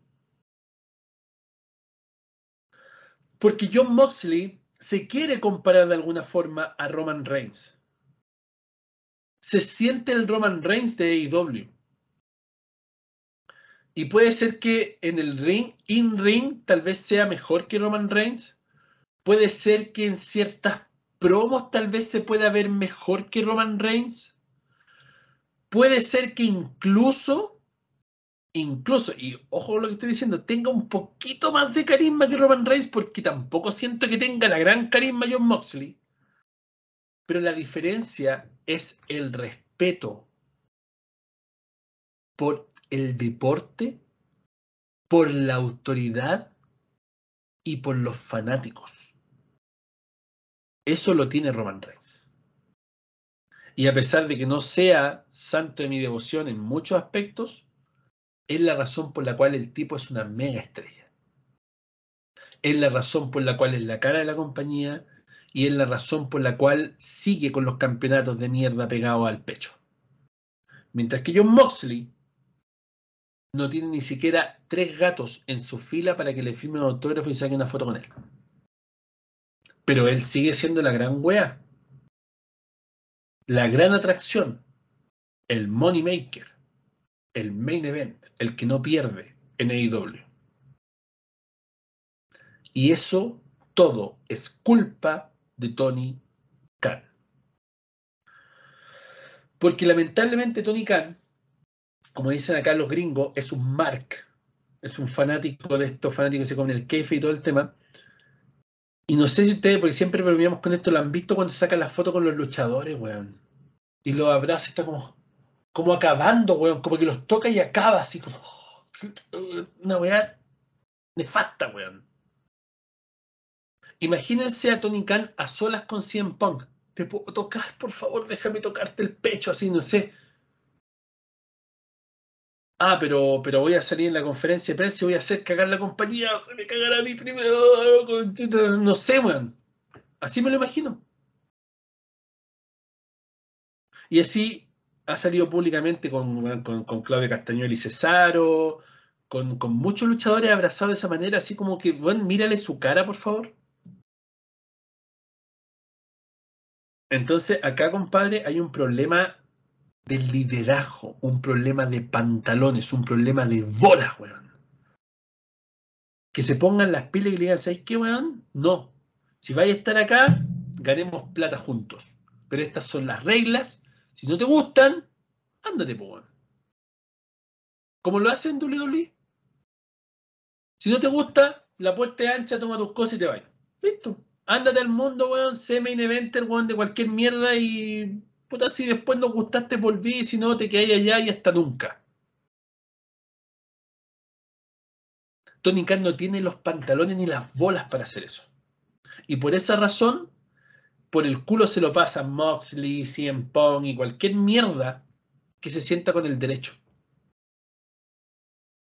Y ese es el punto. ¿CM Punk puede vender el estadio Wembley? Sí, por supuesto que sí. ¿CM Punk puede dar un espectáculo bueno? Por supuesto que sí. ¿A costa de qué? ¿Realmente CM Punk, y lo vuelvo a preguntar tanto como lo pregunto cada año, es necesario hoy 2023 en la lucha libre? Quiero que por favor me comenten qué sienten de CM Punk, de este regreso, si va a cumplir con las reglas o no, y del liderazgo en general de Tony Khan con estos luchadores pseudo importantes como Moxley, CM Punk y otros que se lo pasan por el culo. Vamos con el coche. Mira, la verdad, me alegré mucho cuando CM Punk volvió al ring. La primera vez. Pero esto de que vuelvan nuevamente, no sé si es tan necesario. Para All Elite Wrestling sí, obviamente siempre va a ser necesario tener una estrella del calibre de CM Punk. Pero si tú me preguntas, ¿es necesario CM Punk hoy en día como luchador? No. ¿Podría ser un manager? Sí, definitivamente. Porque el hombre micrófono tiene. Pero llevémoslo un paso más allá. Si tú dices, no, yo me peleo con el Panda. No quiero ver más a Panda, bueno. Y después aparecen de nuevo juntos en televisión o aquí en el podcast y dicen, no, pero es que sabéis que ya volvamos porque puta es la mejor, juegan los dos. Estáis siendo inconsecuente con toda la cagada que dejaste. ¿Cachai? Y CM Punk tiene ese historial. Es un tipo inconsecuente, con todo lo que demuestra. Sí, el tipo es una superestrella, y como dices tú, o sea, el tipo va a vender lo que tenga que vender, porque es CM Punk. Pero al final del día, no sé si es tan necesario. A mi juicio, no sé si es tan necesario. Igual que Jon Moxley. No sé si es necesario. Yo a Moxley lo tendría en CZW. Estamos hablando de que Jon Moxley gana $5 millones anuales. Ese es el punto. $5 millones anuales. O sea, puede vivir la vida de él, de su hijo, de su nieto, de su bisnieto y de su tataranieto cada año. Puede pagar por la vida de todos. Cada año.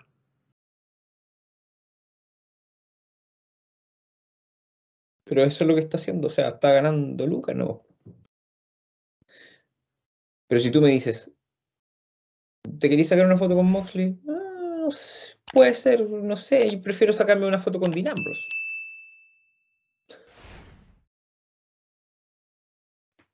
A sacarme una foto con Moxley. No sé si me entiende el rol. No. ¿No? Es la misma persona. Sí, es la misma persona. Pero encuentro que, aunque haya hecho casi nada en WWE, como Dean Ambrose, lo prefiero 1000 veces al Jon Moxley. Honestamente, para mí es la misma mierda y ni siquiera con diferente olor, weón. Con el mismo olor. De hecho, vi una entrevista donde estaban hablando con René Paquette. René Young, para los de... Esa foto la quiero, por favor. Esa foto sí la quiero. Y ella le preguntaron, ¿cómo te sentiste al ver la primera entrada de Jon Moxley en AEW? ¿Cuál fue tu momento favorito de Jon Moxley en AEW? Y ella dijo, la primera entrada, cuando debuta. Ver la entrada entre el público con su personalidad de Jon Moxley y dejar de ver a Dean Ambrose, sino que ver a Jon Moxley, a él mismo, entrando entre el público y haciendo lo que hace mejor, entretener, volver loca a la fanaticada y ser el mismo, revivir en el mismo y poder demostrar al mundo lo que es. Weón, ustedes vieron las reacciones de esa weá cuando entró el weón, fue como, oh, es Dean Ambrose. ¿Ok? Sí. Pero hay una... Ahí en adelante. El primer Dean Ambrose, cuando aparece con The Shield la primera vez, es diferente al Dean Ambrose con jeans y polera que andaba, ya ese era Moxley. Claro. Era un Moxley PG, pero era Moxley. Exacto. Igual.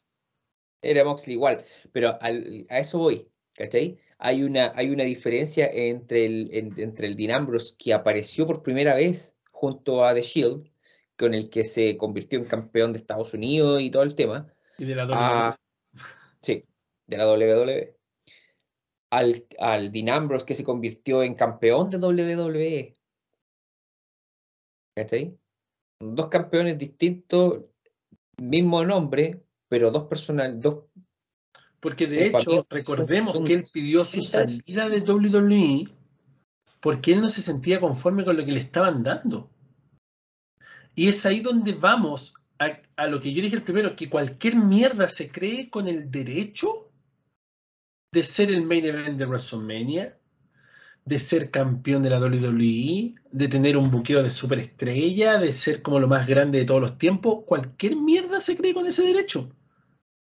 Y en AEW, muchos lo tienen por el fanatismo que tiene Tony Khan por ellos y por la falta de huevos, weón.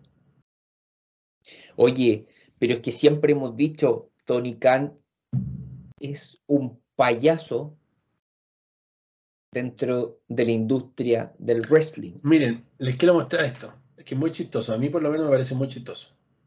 ¿Le decís que le doy mala?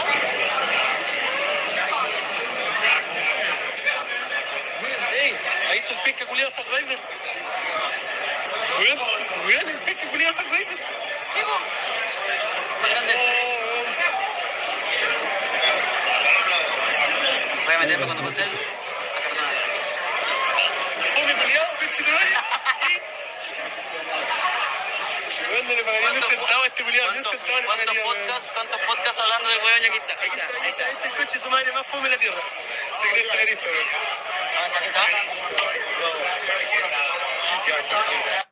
Bueno, después me acerqué al weón, estos weones no me grabaron, pero después me acerqué al weón y le dije, yo creo que eres malo. Y me dijo, ok, Mark. Me dijo el weón. Y el weón se cree más grande que la vida misma. El weón se cree más espectacular que cualquier cosa. Porque vamos y volvemos a lo mismo.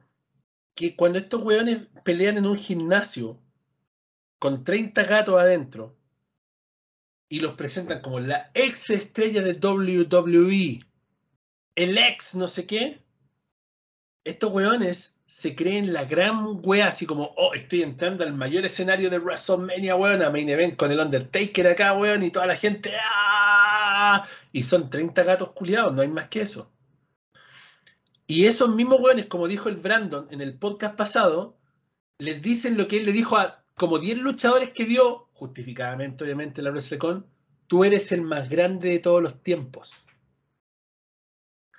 Esos 30 gatos que van a esos gimnasios donde luchan estos weones, como luchaba Jon Moxley en CZW y todas estas mierdas que se creen la gran wea, les dicen, tú eres el mejor de todos los tiempos, tú eres lo más grande, no te supieron aprovechar. No te supieron dar lo que merecías. No te supieron ocupar el talento que tienes grande. ¿Por qué? Porque es ese fanático que tiene la opción de conocer a un ex WWE y que aunque sea la mierda más grande, es un ex WWE. Y yo lo conocí y lo abracé y lo toqué y me saqué una foto, el mejor de todos los tiempos. Eso les alimenta el ego de una forma tan brutal. En un mundo como la lucha libre, donde el ego es tan grande que estos güeyes viven de eso. Lo mismo pasó con Strowman. Cuando Strowman estaba en esta empresa DC3, Control Your Narrative, la gente se acercaba a Strowman y le decía, tú eres el más fuerte, el luchador más grande, así poderoso de todos los tiempos, el gigante más dominante, de todo. Como que nunca hubiera existido Big Show, eran Gran Khali, güey, el Kane, el Undertaker. No, bueno, Strowman, güey. Porque claro, la gente pagaba una entrada de $20, se sentaba en primera fila, veía a este ex campeón universal de WWE luchar y después bueno, se sacaba una foto gratis con ellos y la gente le succionaba la verga a un nivel horrible por haber sido ex WWE. Y eso automáticamente en su mente lo transforma en una weá más grande que la vida misma. Y en espacios donde no hay alguien que los aterrice y les diga, weón, tú soy uno más del montón de acá. Como lo hacen en WWE, porque eso es algo que yo le tengo que aplaudir a WWE. En WWE hay gente contada con los dedos de las manos que tiene ese trato.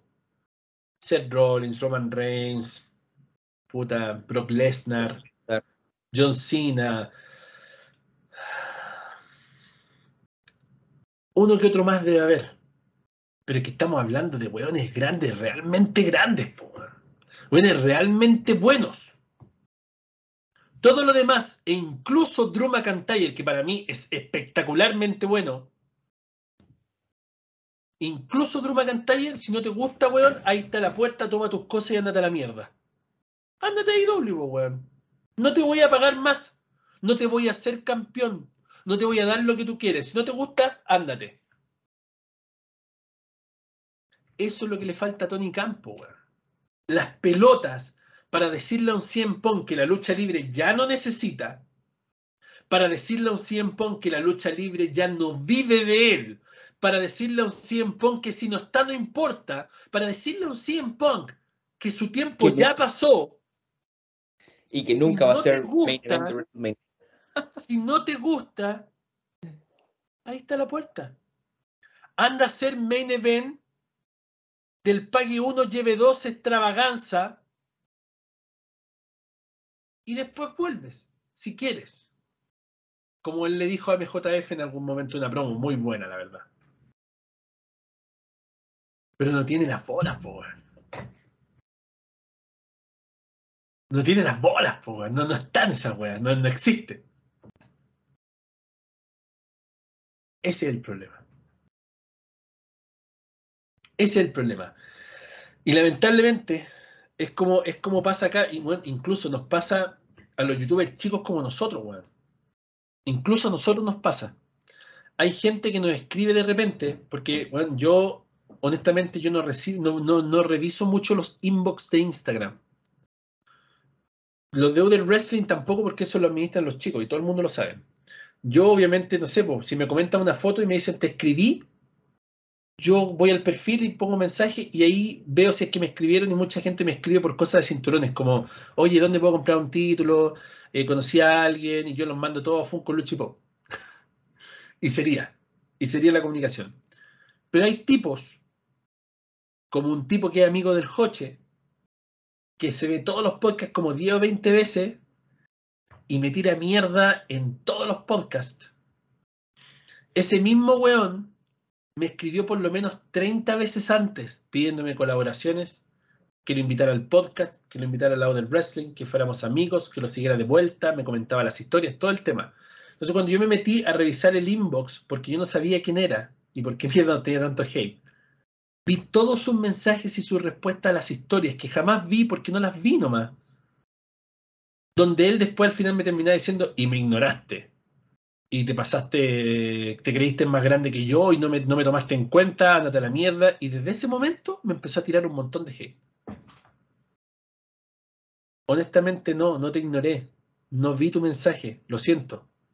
No es que yo me crea más grande de lo que soy, porque no soy nadie, weón. Soy un weón más nomás. Cualquier weón hace lo que hago yo, de hablar de lucha, eso lo hace cualquiera. Simplemente no vi tu mensaje nomás. Pero eso mismo pasa con estos tipos. Y el efecto contrario pasa cuando los luchadores estos luchan en estos gimnasitos de mierda y los llevan como la gran estrella de estas asociaciones, así como fotografíese hoy con Zack Ryder, ex campeón intercontinental, estuvo en WrestleMania, bla, bla, bla, bla. Sáquese hoy día la foto con el gran Matt Cardona. Y lo ponen a luchar en el main event de esa empresita chica en un gimnasio y el weón gana el título. Por una noche. Y el weón se siente que está ganando el título universal indiscutido en WrestleMania Main Event Noche 2, habiendo derrotado a Roman Reigns de su racha invicta después de 977 días. Y el weón levantando el título, weón, en medio del estadio SoFi de WrestleMania. Cuando el weón está en un gimnasio culiado con 30 personas. Y de esas 30 personas, 30 sacan la foto con él y lo abrazan y ya lo hacen sentir la mega estrella que no es. Esa es la realidad. Y lo puse en todos los niveles. Pasa cuando te tiran el hate, pasa cuando te tiran el favor, y le pasa a los güenes tan chicos como nosotros que no existimos, y le pasa a los güenes tan mierdas como Zack Ryder, Jon Moxley y todo, que tampoco existen, pero que les dan un poco de como toma y tenéis comidita, y los güenes se creen ya la gran weá. Y pasa también con los güenes más grandes, que increíblemente, aunque ustedes no lo crean, son los más humildes de todos. Los más grandes son los más humildes de todos. Y eso yo siempre lo he sabido, pero ahora lo sé con mayor razón después de haber estado nuevamente en la WrestleCon este año, después de haber tenido una conversación con Kurt Angle y que él me abrazara cuando yo le contaba las cosas que hacía cuando niño, cuando hacía mis cinturones de papel para poder ser campeón como era él. Después de haber tenido una conversación con Goldberg y que Goldberg me abrazara, weón, y me hiciera así y me dijera, por los niños como tú, yo volví. Gracias.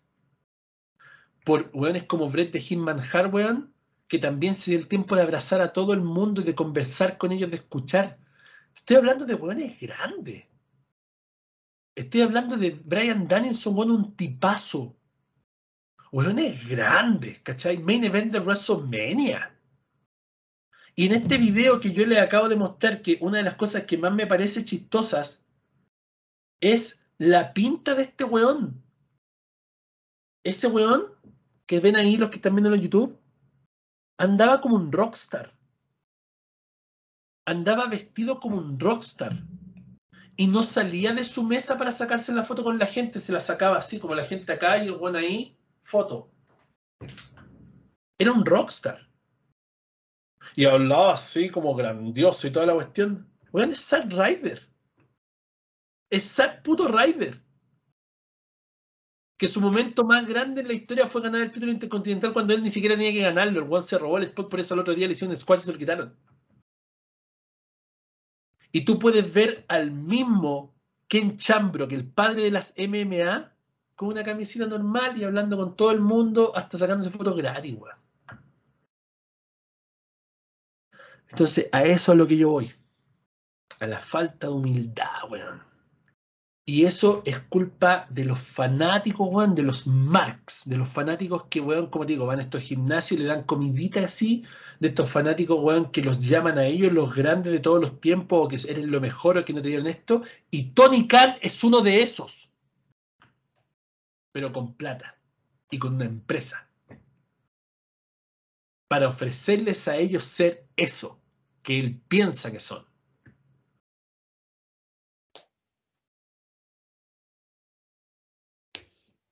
Joche, dale tú para que termine y vaya el panda. Pucha, ¿sabes qué? Siento que lo abarcaste todo. Dale, panda, no. CM Punk, ¿qué hacer con él? ¿Cómo arreglarlo? Tony Khan. Todo lo que ya Tony Khan. Los luchadores chicos que se creen grandes. Jon Moxley, la mierda y todo. Dale, te quiero escuchar mucho rato, por favor, ¿ya? A ver. ¿Qué podemos hacer con CM Punk? Súper sencillo. CM Punk es un rebelde. CM Punk siempre ha tenido el personaje de yo estoy en contra de todos y contra todo. Me vale verga todo. Y si él es el que más manda dentro de la empresa, obviamente su personaje no va a funcionar. Porque no hay autoridad a quien vencer. No hay autoridad a quien rebelarse. ¿A quién se va a rebelar? ¿A Tony Khan? ¿Que es un eunuco? ¿Cómo se dice? ¿Eunuco? Weón, ¿para qué andamos con weá, po? Claro, po, weón. Es un mojón con patas, po, weón, ¿cachai? No tiene autoridad ni siquiera siendo él el dueño de la empresa. Entonces, a ver, yo no sé si CM Punk sea innecesario en 2023. Yo encuentro que una persona que da que hablar de lucha libre a esta altura siempre será necesaria porque la lucha libre se está muriendo y cualquier ayuda sirve en el sentido de poner en la palestra al mundo del wrestling.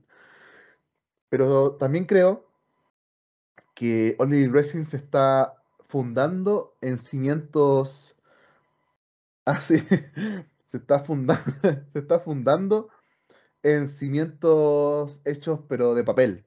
¿Y a qué me refiero con esto? No hay bases sólidas. La cara no hay bases sólidas, por así decirlo, en el tema de las contrataciones, en el tema del buqueo de historias. Entonces CM Punk llega a una empresa en la cual no tiene un modo de proceder. Entonces su personaje rebota dentro de All Elite Wrestling, no sabe por dónde ir, no sabe quién atacar. Y claro, pues se hinchó las pelotas, pues. A la primera situación en donde tuvo que discutir con alguien, bueno, dejó la cagada, ¿cachai? Porque siempre tiene que tener una figura de autoridad a quien derrotar, lo mismo que Stone Cold, ¿cachai? Stone Cold siempre necesitó a esa figura de autoridad que le diera sentido al personaje. Bueno, hablemos súper en serio. Este weón se llama CM Punk. ¿Sabes lo que es el punk, la concha de la lora? Por favor. Una weá que terminó hace como 1500 años, po, weón. Pero ya nadie es un punk, entre comillas, así como en contra de la autoridad, po, weón. Si eso significa ser punk, en contra de lo establecido. En Chile son esos weones que toman Báltica. Claro, po, ya no existen, po, weón. ¿Cachai? Ya no existen. Y viven con la mamá los culiados. ¿Cachai?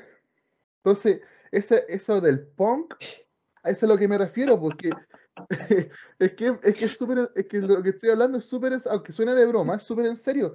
O sea, el personaje de CM Punk, que es un ponqueta, un weón que está en contra de la autoridad, en contra de lo establecido, no puede funcionar si no hay una autoridad. Ya, bueno, dejando de lado a CM Punk, que yo considero que si no va CM Punk a Wembley no se va a llenar ni cagando esa weá. Hablemos de los weones penca como Jon Moxley y Zack Ryder. Puta, es que en la vida misma es así, weón. La gente con más éxito ha llegado a ese éxito gracias a su humildad, weón, al trabajo duro. O sea, el Undertaker empezó desde lo más penca, lo más bajo que puede empezar un luchador, pues, con un personaje de mierda que no lo conocía nadie, ¿cachai? Y desde ahí empezó a construir su historia y a construir su leyenda. Y bueno, no vamos a compararlo con Zack Ryder, pues, weón. Si Zack Ryder vale 3 hectáreas de pico, pues, weón, ¿cachai? Luchísticamente vale pico. En el micrófono vale pico. Sus reinados valieron pico. Su canción culiada es para risa.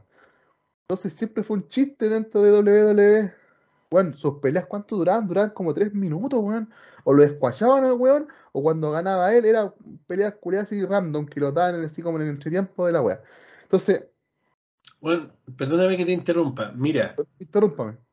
Mira la facha de ese hombre.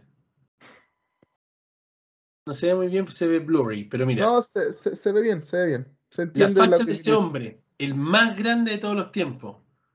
Mira la facha de ese conche su madre. Y la actitud, hablando, weón, con los fanáticos desde la mesa, como a un metro de esta distancia, porque él es demasiado grande para acercarse a la gente, pues, weón. Christian Grey.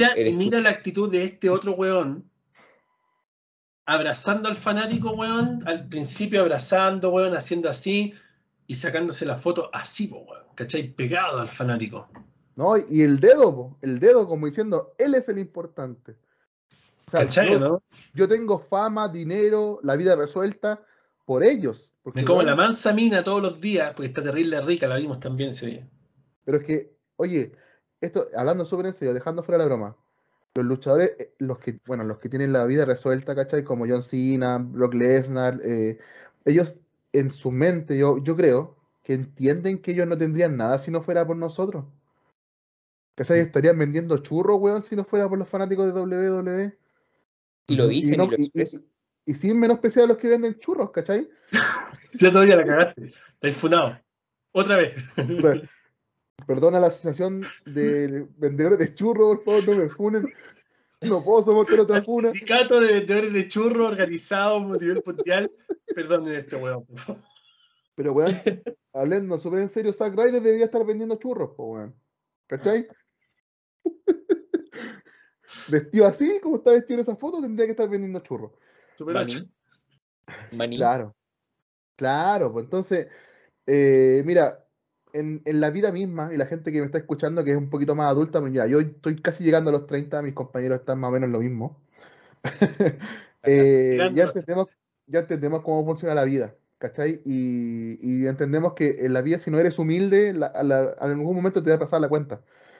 Y la gente grande, la gente que ya tiene como sus recursos, ¿cachai? Que tiene una vida más o menos establecida, que tiene familia, como que entiende el actuar del Undertaker, entiende el actuar de John Cena, que ya la plata y la fama como que ya da lo mismo, o sea, pues ya la tienen, ya la disfrutaron en su momento, entonces ahora, ¿qué les cuesta, weón, sacarse una foto con un fanático que pasó toda su infancia viéndolos por televisión, llorando sus victorias, llorando sus derrotas también? Entonces, yo encuentro que en ese sentido Zack Ryder y otros weones penca tendrían que hacérselas ver, tendrían que mirarse al espejo un ratito y ver qué weón han logrado, porque de verdad que no han hecho nada relevante.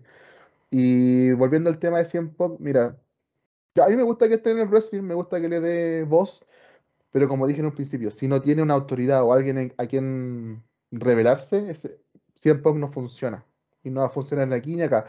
Y obviamente con el tema de Tony Khan con Vince McMahon, Tony Khan le faltan huevos, a Vince McMahon le sobran huevos, a veces le sobran muchos huevos y a Tony Khan le faltan muchos huevos. Entonces, es así. Si no te gusta, te vas. Por favor, quédate, déjame chuparte los cocos. Básicamente es eso. Básicamente choro. Es que bien claro. Así que ese fue mi comentario. Es culpa de nosotros también, weón. Es culpa de nosotros. Sí. Oye, el otro día Eric Bischoff dijo lo mismo. Dijo algo súper similar a lo que estamos diciendo nosotros. Que Tony Khan, todo lo que hace Tony Khan se presta para el ridículo de la gente. Claro. No sé si lo vieron. Es que, weón, de verdad, peta, no voy a ir a la página de AEW porque, weón, de verdad, ir a la página de AEW es mamarse un spam de weá. Suben tantas cosas a cada rato. Que a ver, déjame ver si lo encuentro así como el peo. Weón, cada vez que aparece, weón, sé que se ve muy mal, cada vez que aparece este en redes sociales, Tony Khan tiene un anuncio muy importante. Es la reacción más grande, es el menjaja, po, weón. ¿Cachai? Es la reacción que más tiene, es el menjaja, porque aparece un weón haciendo este tipo de caras, dando anuncios supuestamente importantes que no son importantes. Entonces, cuando pasa este tipo de cosas como el estadio de Wembley, sí fue importante, pero esta guaya era como Pedrito y el Lobo, ¿cachai? Es como Tony Khan tiene un anuncio importante. Firmamos a Kid Lee. ¡Ajajaja! ¡Ajaja! Váyanse a la mierda, le ganamos. Tony Khan tiene un anuncio importante. Vamos a nombrar campeona interina de AEW, donde Rosa aún es campeona. ¡Ja, ja! Bueno, puros anuncios de mierda. Y ahora que sale lo del estadio Wembley, era un anuncio importante y todo el mundo le estaba poniendo cualquier me divierte hasta que sale el anuncio del estadio Wembley y ahora todo el mundo le pone me encanta porque incluso para mí es espectacular. De verdad, el solo hecho de pensar que otra empresa pueda llenar el estadio Wembley, One, me suena hermoso, ¿cachai? Yo dije que nunca más iba a pagar un pay-per-view de AEW, pero yo voy a pagar el pay-per-view cuando vayan a Inglaterra. El All-In, lo voy a comprar. Voy a pagar los $50 que vale esa mierda. Porque siento que es genial, siento que es espectacular, siento que realmente es algo bueno, es algo positivo. Pero ya nadie lo toma en serio. Porque el weón es un meme. Y todos estos luchadores de mierda son un meme. Y esta es la razón. Cuando tú vas a un lugar donde hay una convención, donde hay muchos luchadores, y tú te das cuenta, ojo con esto, te das cuenta que hay una fila gigantesca para sacarse una foto con Mercedes Moné, a.k.a. Sasha Banks. Y no hay ni siquiera un weón para sacarse una foto con Jon Moxley, es porque algo estáis haciendo mal. Porque los que estaban con Zack Ryder tampoco había una fila tan grande, habían como 3 o 4 weones, que probablemente son los mismos marks de internet, que le chupan la verga hasta hacerlo acabar en redes sociales para que el weón realmente se crea la mega estrella que no es. Y lamentablemente nosotros los fanáticos tenemos la culpa. Porque les damos demasiada importancia a gente que no la merece. Y es lo que decía en el podcast anterior con el tema de Gunther. Bueno, a mí me encantaba Gunther. Hasta ese día que lo conocí. Y me di cuenta que era una mierda de persona, weón. Un conche su madre. Me partió el corazón, weón, de verdad. Me lo partió, weón, porque, weón, yo siempre, weón, la noche anterior, de hecho, en WrestleMania, yo estaba, vamos, Gunther, weón, Gunther, y ahí celebrando y toda la weón cuando el weón ganó. Y el hecho de conocerlo, weón, y que de la nada, weón, empezar a putear y decirme quizás qué weón austriaco me dijo en la mierda esa, que como para la cagada, y dije, weón, ¿quién es este weón? O sea, es un weón aparecido de mierda que hasta hace como 2 años atrás era un guatón culiado más guatón que yo, y que ahora, weón, que le dan relevancia, se cree la gran weá. Y weón, ¿qué más ha ganado este weón? ¿Cachai? Y weón trata de esa manera a los fanáticos y weón después, minutos después, me encuentro con Cody fucking Rhodes. Y me abrazó, weón, como si fuera un gran amigo, weón, y nos sacamos una foto y se tomó un segundo para saludarme y toda la weá. weón, el mismo weón que estuvo la noche anterior con el más grande de los últimos 30 años luchando en WrestleMania, weón. Cody fucking Rhodes. Y ese weón de mierda de Gunther, weón, porque le han dicho un viejo weón senil, cagado a la cabeza como Dave Meltzer, diciéndole que tuvo 2 luchas 5 estrellas, el weón se viene a creer la gran weá para venir a insultar a la gente que le pone la comida en la mesa. ¿Cachai, no? Entonces al final del día somos nosotros, weón, los culpables. Que a lo mejor el weón puede ser muy talentoso. Lo vuelvo a repetir, Gunther es muy talentoso. Pero tampoco la gran weá, porque si cuando tiene carisma, no tiene micrófono, en el entretenimiento deportivo, no. ¿Cachai? A lo mejor en New Japan y todos lados sí, y probablemente llegue a ser campeón, se llegue a enfrentar a Lesnar y todo eso, y bueno, me la voy a gozar cuando lo vea, porque me gusta ver sus luchas. Pero al final del día, como persona, el weón es una mierda. Cuando ese weón se vaya de WWE, a nadie le va a importar. Nadie va a pagar para sacarse fotos con él, como lo hacemos con el Taker. Que pagamos $250 por una foto con el Taker, que había una fila de más de 1000 personas, weón, salía afuera la fila, culiá. Eso no va a pasar con Jon Moxley, no va a pasar con Zack Ryder, probablemente no va a pasar con Gunther, no va a pasar con estos tipos que de alguna forma por algo que logran se creen más grandes que la vida misma y que este mismo negocio. Honestamente, eso es malo. Porque al final, como decía el Panda, los que no tienen la humildad, les llega un momento en el cual la vida se los come. Y ya va a ser tarde. Y estoy hablando de que hay gente, weón, que es fake, que es falsa. Ese mismo día, como te digo, habrán sido 10 minutos después de que Gunther, weón, me recontraputeó y toda la weá. Pareció un niñito con cáncer y el weón saltó. Todo era donde estaba sentado, al frente de la mamá, porque estaba sentado con su mamá y me imagino que hubiera sido su papá, el weón de Gunther. Saltó, weón, como si hubiera tenido un resorte en la raja, a abrazar al niñito con cáncer, weón, y le pudo tomarlo en brazo para sacarse una foto. Venía gente y le sacó foto a él con el niñito con cáncer. Porque un punche su madre, po, que solo quiere figurar cuando pueden decir, ay, qué bueno es él.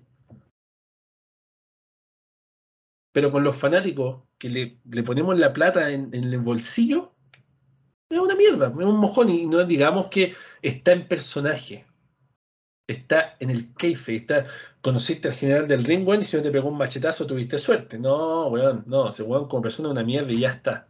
Esa weón de justificaciones weonas no me podéis decir con eso. El único weón que hoy en día vive el keife es MJF y Bray Wyatt, que no sé si existe aún, pero Bray Wyatt. Incluso Bray Wyatt, si te lo encontráis en la calle, weón, te abraza y saca fotos contigo. No tiene ningún problema. Incluso MJF, he visto varias fotos últimamente de MJF con fanáticos en la calle. Entonces, a eso es lo que vamos. A ese tipo de cosas es lo que vamos. ¿Algo más que decir, señores? ¿Algún comentario? ¿Alguna weá? ¿Nada? Después la gente reclama que soy el único que habla, weón. Ni un confirmo, nada. Solamente quiero decir que espero que algún día Gunther me putee a mí. Que te pegue un machetazo. Que me pegue un machetazo aquí. Me deje marcadito. Marcadito. Como me pegó el machetazo el Jey Uso. Puta que lo disfruté, weón. Qué grande Jey Uso, weón. Qué simpático esos weones los Usos, weón. De verdad. El sombrero. Los hermanos son muy buenos, weón. Los hermanos son muy simpáticos, son muy humildes, weón. Me saco el sombrero, weón. Y weón, yo creo que el más simpático de todo era Jimmy Uso. Yo creo que, weón, yo de verdad siento que carretear con Jimmy Uso, weón, debe ser una weá, pero a otra vez. De verdad, weón, muy simpático, así como, así lo weón, así como, weón, lo estaba pasando la raja. La fila de 10 weones para verle, weón, estaba, de weón, ¿cachai? La raja, weón, de verdad, y te digo, ese weón. Carretear con ese weón tiene que ser una experiencia espectacular, weón. Vamos con el main event del podcast. Y con Jeff Hardy también. ¿Ah? Y con Jeff Hardy también. No, con Jeff Hardy sí, espectacular. No, y volvió, weón. Oye. Y volvió, a nadie le importó. Jeff Hardy, weón, más humilde. Al que le importó fue Matt. Jeff Hardy más humilde que la cresta, weón. Yo me saco el sombrero ante Jeff Hardy. Jeff Hardy humilde, simpático, cariñoso, tierno con los fanáticos. Un weón que derrotó a Triple H y a Edge para ser campeón de la WWE, pues weón. Un weón que peleó con el Undertaker por el cinturón indiscutido, cuando el Undertaker era la gran wea. Estamos hablando de ese weón, un amor de persona. Ahí es donde voy. Hoy día, de hecho, subí en un grupo una foto donde habían ciertas leyendas. Estaba Scott Steiner, Teddy Long, y al lado estaba Jeff Hardy, weón, y había una fila gigantesca de gente para poder sacar una foto con Jeff Hardy. Porque el weón es un ser humano increíble. Ese es el punto. El weón es un ser humano increíble. Pueden decir que el weón es drogadicto, que pasa curado, que está borracho, que está drogado, que el weón va a trabajar copeteado, que el weón no es responsable, que ha caído a la cárcel como 20 veces, que el weón está metido en la pasta, lo que ustedes quieran. Pero es un ser humano increíble, weón. ¿Cachai? Y al final del día, toda esa gente que, weón, cae en adicciones y en todo este tipo de cosas, nadie sabe lo que están sintiendo y lo que están viviendo, weón. ¿Cachai? Pueden estar, weón, viviendo una vida de fama, lo que sea, pero dentro de su corazón y de su mente pueden estar pasando, weón, que uno no lo imagina, no tiene idea. Y eso, incluso, muchas de esas personas que están viviendo esas cosas son los mejores seres humanos que hay. Y un ejemplo de eso es Jeff Hardy, totalmente. Main event de la noche, el draft. WWE anunció por parte de Triple H. Triple H tiene un anuncio importante. Triple H tiene un anuncio importante y va a salir a abrir SmackDown. It's not Tony Khan, it's me. Claro, claro. It's not Tony Khan, it's me. Viernes 28 de abril, SmackDown. Lunes 1 de mayo. Monday Night Raw va a ser el draft. Finalmente regresa el tan amado y nunca mal ponderado draft, el cual se había anunciado para el año pasado y no se hizo, el antepasado y no se hizo, y por fin ahora se anunció con bombo y platillos y supuestamente sí va a pasar, y con fecha y todo. Se anunció que en el draft todas las superestrellas están incluidas. Campeones, stables, comentaristas e incluso el mismo Roman Reigns. Todos están incluidos. Hay dos modalidades del draft en la historia. Hablemos un poco de historia. El draft comienza en el año 2002. Ric Flair adquiere la parte de Shane McMahon y Stephanie McMahon y se hace co-owner de la Federación Mundial de Lucha con Vince McMahon. Para poder ser dueños ecuálidos de las marcas, deciden separarlas y crear Raw y SmackDown. Como SmackDown era la marca emergente y de alguna forma estaba llegando a topes altos, Vince McMahon se hace cargo de la marca SmackDown y le deja la marca Raw ya consolidada a Ric Flair. El primer draft pick de la noche lo tenía Vince McMahon y elige a La Roca. Obviamente, al más grande, al The Great One. Y la segunda draft pick la tenía Ric Flair y elige al Undertaker, quien deja la mansa cagada en el backstage, enojadísimo porque ya tenía un arreglo con Vince McMahon para ir a SmackDown e ir por el cinturón indiscutido. Y se lo saca del culo Ric Flair y lo manda a Raw y comienza este ángulo entre Ric Flair y el Undertaker. Así en adelante hubieron muchas formas de hacer draft. La más importante, y al menos para mí, la mejor fue la forma incógnita del draft, donde un luchador de Raw y un luchador de SmackDown peleaban interpromocionales y eso le daba al ganador de la marca un draft, que era al azar, que podía ser cualquiera, que fue John Cena, que fue Triple H, que fueron luchadores grandes que se tuvieron que cambiar de marca, aunque bueno, lo de John Cena y Triple H valió callampa porque como que fueron drafteados y después fueron vueltos a draftear básicamente la misma noche. Ya John Cena fue drafteado la misma noche, pero Triple H fue después intercambiado por Booker T y alguien más, así como que te doy estos dos para que me devolváis a Triple H, y le devolvieron a Triple H. Pero hubieron drafts memorables cómo el draft, cuando Paul Heyman y Eric Bischoff eran los gerentes generales de ambas marcas, y Eric Bischoff draftea a Paul Heyman a Raw. Es como que tienen una tómbola y sacan el nombre, ¡puff! Paul Heyman. Y es como, renuncio y me voy, así, y se va Paul Heyman. Porque eso eran los drafts entretenidos. Yo no sé cómo va a ser este draft. Aún no han dado esos detalles. El último draft fue una mierda, ¿ya? Y el penúltimo también fue una mierda, porque obviamente elegían ellos los luchadores, po. Cuando estaba Daniel Bryan y Shane McMahon en un lado, Stephanie McMahon y Mick Foley en otro, y decían como Seth freaking Rollins, y elegían a Seth Rollins como el primer drafteado. Yo encuentro que es mucho más entretenido cuando hacen la tómbola y sacan un nombre al azar, aunque ya sabemos que no es al azar, pero puta, eso a mí al menos me hace hacerlo sentir más real. Y lo que me hace sentir mejor, mucho mejor, es cuando los luchadores intermarcas luchan por obtener ese draft. Eso lo hicieron muchas veces y fue muy espectacular, como por ejemplo cuando le costó, no sé quién fue, creo que fue el Miz, ¿cierto? El que le costó la lucha al equipo.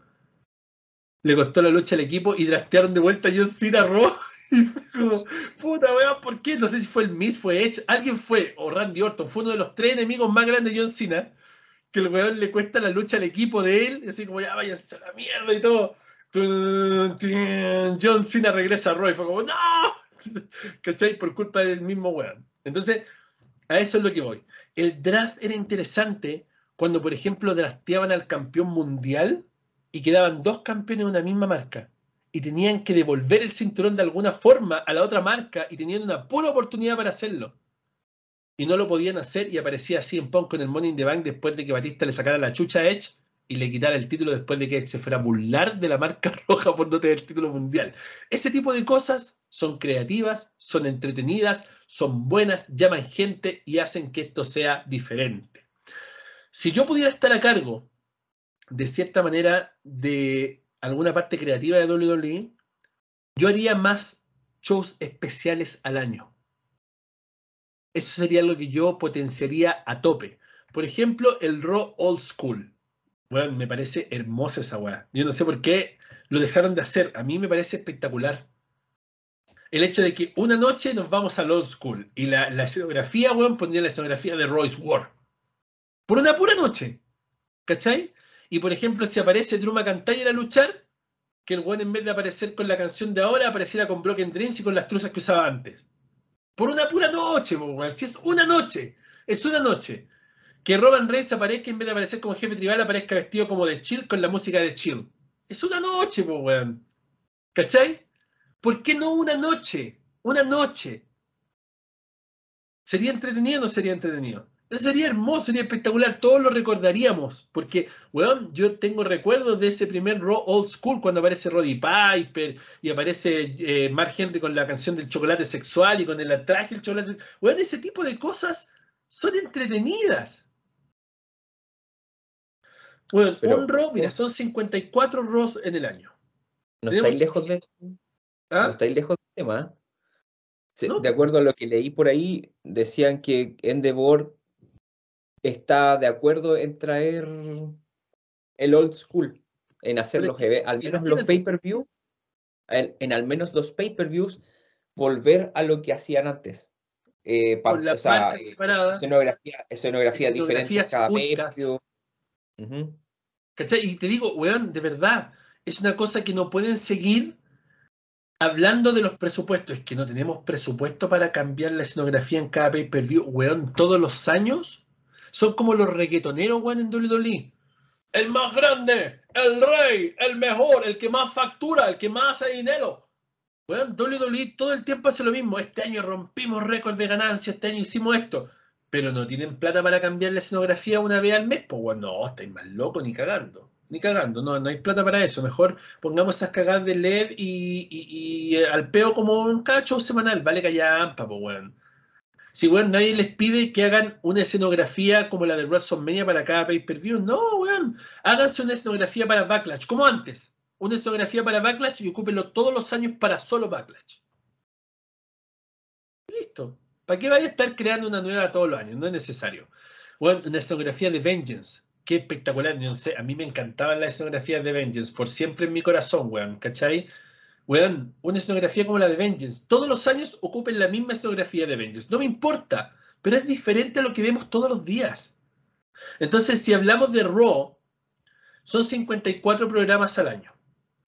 Un programa de Old School, un programa de Draft, un programa de sin comerciales, un programa donde, no sé, hagamos... Cyber Sunday. Claro, Cyber Sunday, ¿cachai? O Monday, Tabo Monday, ¿cachai? Una wea así, donde la gente pueda decidir las luchas, ¿cachai?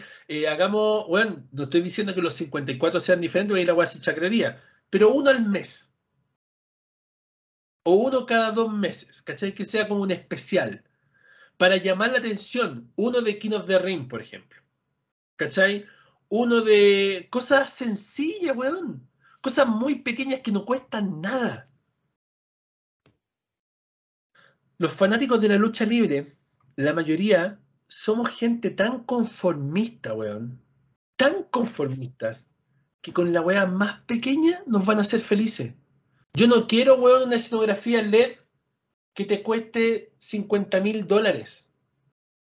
Weón, póneme una escenografía como la de Royce Ward, con unas pantallas del orto, con un proyector, weón, atrás de Titantron, y weón, me vas a ver pegado cada semana a la weá.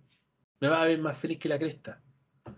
Cada vez que vengan acá voy a ir al show a mirar la escenografía, weón, voy a estar feliz, weón.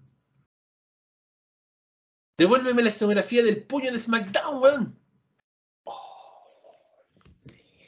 Cosas sencillas, hermano, cosas pequeñitas que pueden hacer la diferencia y que pueden cambiar la atmósfera completa.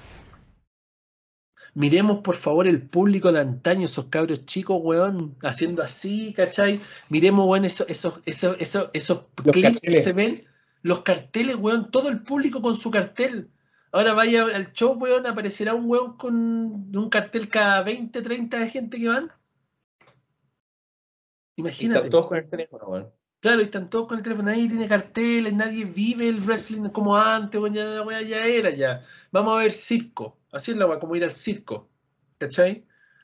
Y el flash de la cámara. Exacto. El flash antiguo. Claro, cuando entraba, weón, cuando entraba La Roca y se veían los flashes así, ¿cachai? Cuando entraba Triple H y tiraba el agua, weón, y los flashes, weón, volviéndose loco. Ya no. Cosas pequeñas y sencillas, cosas que no cuestan tanto. Yo estoy seguro que la WWE en Stanford tiene todos los escenarios antiguos guardados dentro de la bodega. Todos. ¿Qué les cuesta una vez al año desempolvar la escenografía del puño, weón, y ponerlo en un SmackDown? Una vez al año, weón. Una vez al año. Pero no. Por el paquete, weón. Mejor le damos la misma weá a esto, weón, igual nos van a ver. El draft es exactamente lo mismo. Reglas del draft de este año, lo único que se sabe es que cualquiera puede ser drafteado. Hasta el roster de NXT. Exacto. Rumores. Roman Reigns se va a Raw. Eso está casi confirmado. Roman Reigns se va a Raw. Por eso que esta lucha es antes. Déjame ver la fecha. Esta lucha en Corpus Christi, al parecer, es antes del draft. No estoy seguro. La lucha de los Usos. Sí, es antes del draft. Bueno, no, es la noche del draft, de hecho. En Corpus Christi SmackDown, el 28, en 2 semanas. Esta lucha va a ser antes del draft o durante el draft. Entonces es probable, a lo mejor, que el lunes en Raw, Roman Reigns sea drafteado a Raw sin los Usos. ¿Qué es lo que van a hacer? Y esto se ha escuchado por varios lados, pero yo creo que es lo más real. Van a unificar los títulos en un solo campeonato. En el WWE Championship. Y van a empezar a nombrar el reinado de Roman Reigns como campeón mundial por 900 días que lleve. O lo van a hacer llegar a los 1000 días antes de desactivar el cinturón universal. Y para SmackDown van a traer un nuevo título mundial tal cual lo hicieron con el universal. rogamos y esperamos en Dios, en Cristo, en Alá, en Buda, en cualquier personaje, menos ese weón del Dalai Lama que le andan dando besos a los niños chicos, que traigan de vuelta el Big Goal. El hombre país tenía razón, weón. ¿Cierto?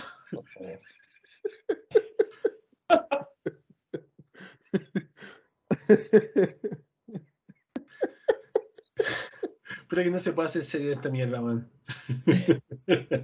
Perdón. Marque mis palabras. Van a traer un cinturón como el universal. Para que ese cinturón sea el cinturón de la marca azul. Y van a coronar un nuevo campeón. Lo que yo realmente espero con el alma que haga Endeavor es que separen completamente las marcas. Pero cuando yo hablo completamente las marcas, sea completamente las marcas, no que, ay no, es que nosotros somos campeones unificados, vamos de aquí a allá, no, a la mierda. Que no, es que el título femenino en pareja, no, a la mierda, no me interesa, tú no vayas a estar en SmackDown, vos sois derrote que hay allá, andate a la mierda, no aparezcáis más por aquí. Eso es lo que yo quiero. Yo quiero volver a tener 2 pay-per-view al mes. Y si no, 1 al mes, por último. Pero 1 de Raw y 1 de SmackDown. 1 de Raw y 1 de SmackDown. Y los 4 grandes que sean los pay-per-views de ambas marcas.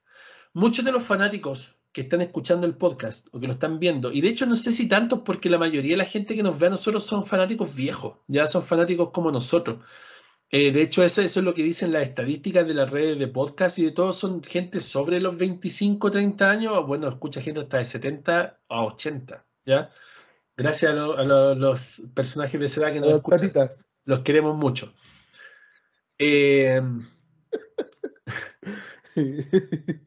A lo que voy acá es que el punto es que la gente no recuerda, los nuevos fanáticos no recuerdan que antes habían pay-per-views de cada marca. Por ejemplo, New Year's Revolution, esto fue como la última parte ya de los pay-per-views por marca. New Year's Revolution era de Raw, No Way Out era de SmackDown, luego venía WrestleMania con las 2 marcas. Que por eso es que teníamos estos segmentos tan interesantes donde se encontraba, por ejemplo, Triple H y John Bradshaw Layfield con los campeonatos y se tiraban mierda, porque eran marcas diferentes, eran compañías diferentes donde los de acá odiaban a estos otros, y por eso es que se podían hacer estos Survivor Series, se podían hacer estas luchas de WrestleMania interpromocionales, donde se enfrentaba el Goldberg de Raw contra el Brock Lesnar de SmackDown. Existía esta magia que ya no está. Entonces, después de eso, teníamos Backlash, que era de Raw. Después venía No Mercy de SmackDown. Y después venía, no sé, otro pay-per-view random y SummerSlam de las 2 marcas de nuevo. Y donde se encontraban otra vez en backstage, donde se veían, se topaban en la misma arena, donde se agarraban a pelear de repente y en el draft los drafteaban a la otra marca y se hacían cagar. Existían todas esas cosas que hacían que esto fuera más entretenido, más llevadero y de alguna forma ayudaba a la creación de nuevas estrellas, que es lo que le hace falta a WWE ahora, que es lo que tanto cuestionan, la creación de nuevas estrellas. Porque antes, claro, antes estaba la marca Raw y la marca SmackDown. Y si tú eras el más grande de la marca SmackDown, había un más grande de la marca Raw, entonces ya no había un spotlight solamente, habían 2 spotlights. Entonces, cuando estos se drafteaban, pasaban al midcard y después aparecían 2 nuevos. Y se drafteaban y aparecían 2 nuevos. Y la escena titular mundial podía tener fácilmente 5 a 10 contendientes en cada marca. Lo cual hacía que más luchadores se consagraran y más luchadores pudieran tener la oportunidad de ser relevantes, que es lo que todos quieren. Entonces vuelvo y repito que ellos tienen la respuesta a sus interrogantes, tienen la respuesta a que esto funcione, que vuelva a ser lo que dio alguna vez dinero. Es cierto que retroceder a ciertas cosas no es bueno, y que hay que dejar el pasado en el pasado, y por esa razón yo no les pido que me den la escenografía del puño todos los viernes, solamente un viernes al año para complacer la nostalgia y darle algo de interés a un programa de mierda como el SmackDown que están dando. Pero obviamente si hay cosas que funcionaron, rescátenla y pruébenlas de nuevo. Si qué les va a costar, si ya los buqueos son de la perra, ya las historias son de la ¡aca, po, weón! Son malas las weas. ¿Qué les cuesta probar por un año una separación real de marcas? Si ya sabemos que esa weá del super show, esa weá de que todos se pasean por todos lados como en la era Attitude, ya no funcionó. Lo intentaron varias veces y se dieron cuenta que no funcionó. Porque al final tenemos siempre al mismo weón arriba y a los mismos retadores arriba, tanto en Raw como en SmackDown, y eso no funciona. Tiene que ser separado. Tiene que haber una división real donde no existan estos tipos que se puedan cruzar como Pedro por su casa por cada lugar donde se les dé la gana. Que un día veáis lloviar a Dolph Ziggler en NXT y el otro día lo veáis ganar el cinturón de NXT un día y el otro día lo veáis lloviar en SmackDown. Eso no tiene sentido. Eso es tonto. Eso es, no tiene razón de ser. Entonces yo me pregunto, ¿en qué piensa esta gente? Porque como te digo, si yo pudiera tener la oportunidad de ser creativo de WWE, eso es algo que yo pondría sobre la mesa inmediatamente. Separación de marcas. Separación de pay-per-views. Creación de título militar femenino. Fortalecer facciones. Regreso de cosas que pegaron alguna vez. Cambio de cinturones. Cosas que realmente son necesarias y que se la están pasando por el culo porque les da paja, porque no quieren, porque el viejo McMahon no se le da la gana, porque es más barato hacerlo de esta forma, porque quieren ahorrarse un dólar extra, no sé, weón. Honestamente no lo sé. Entonces, como dije, rumores del draft.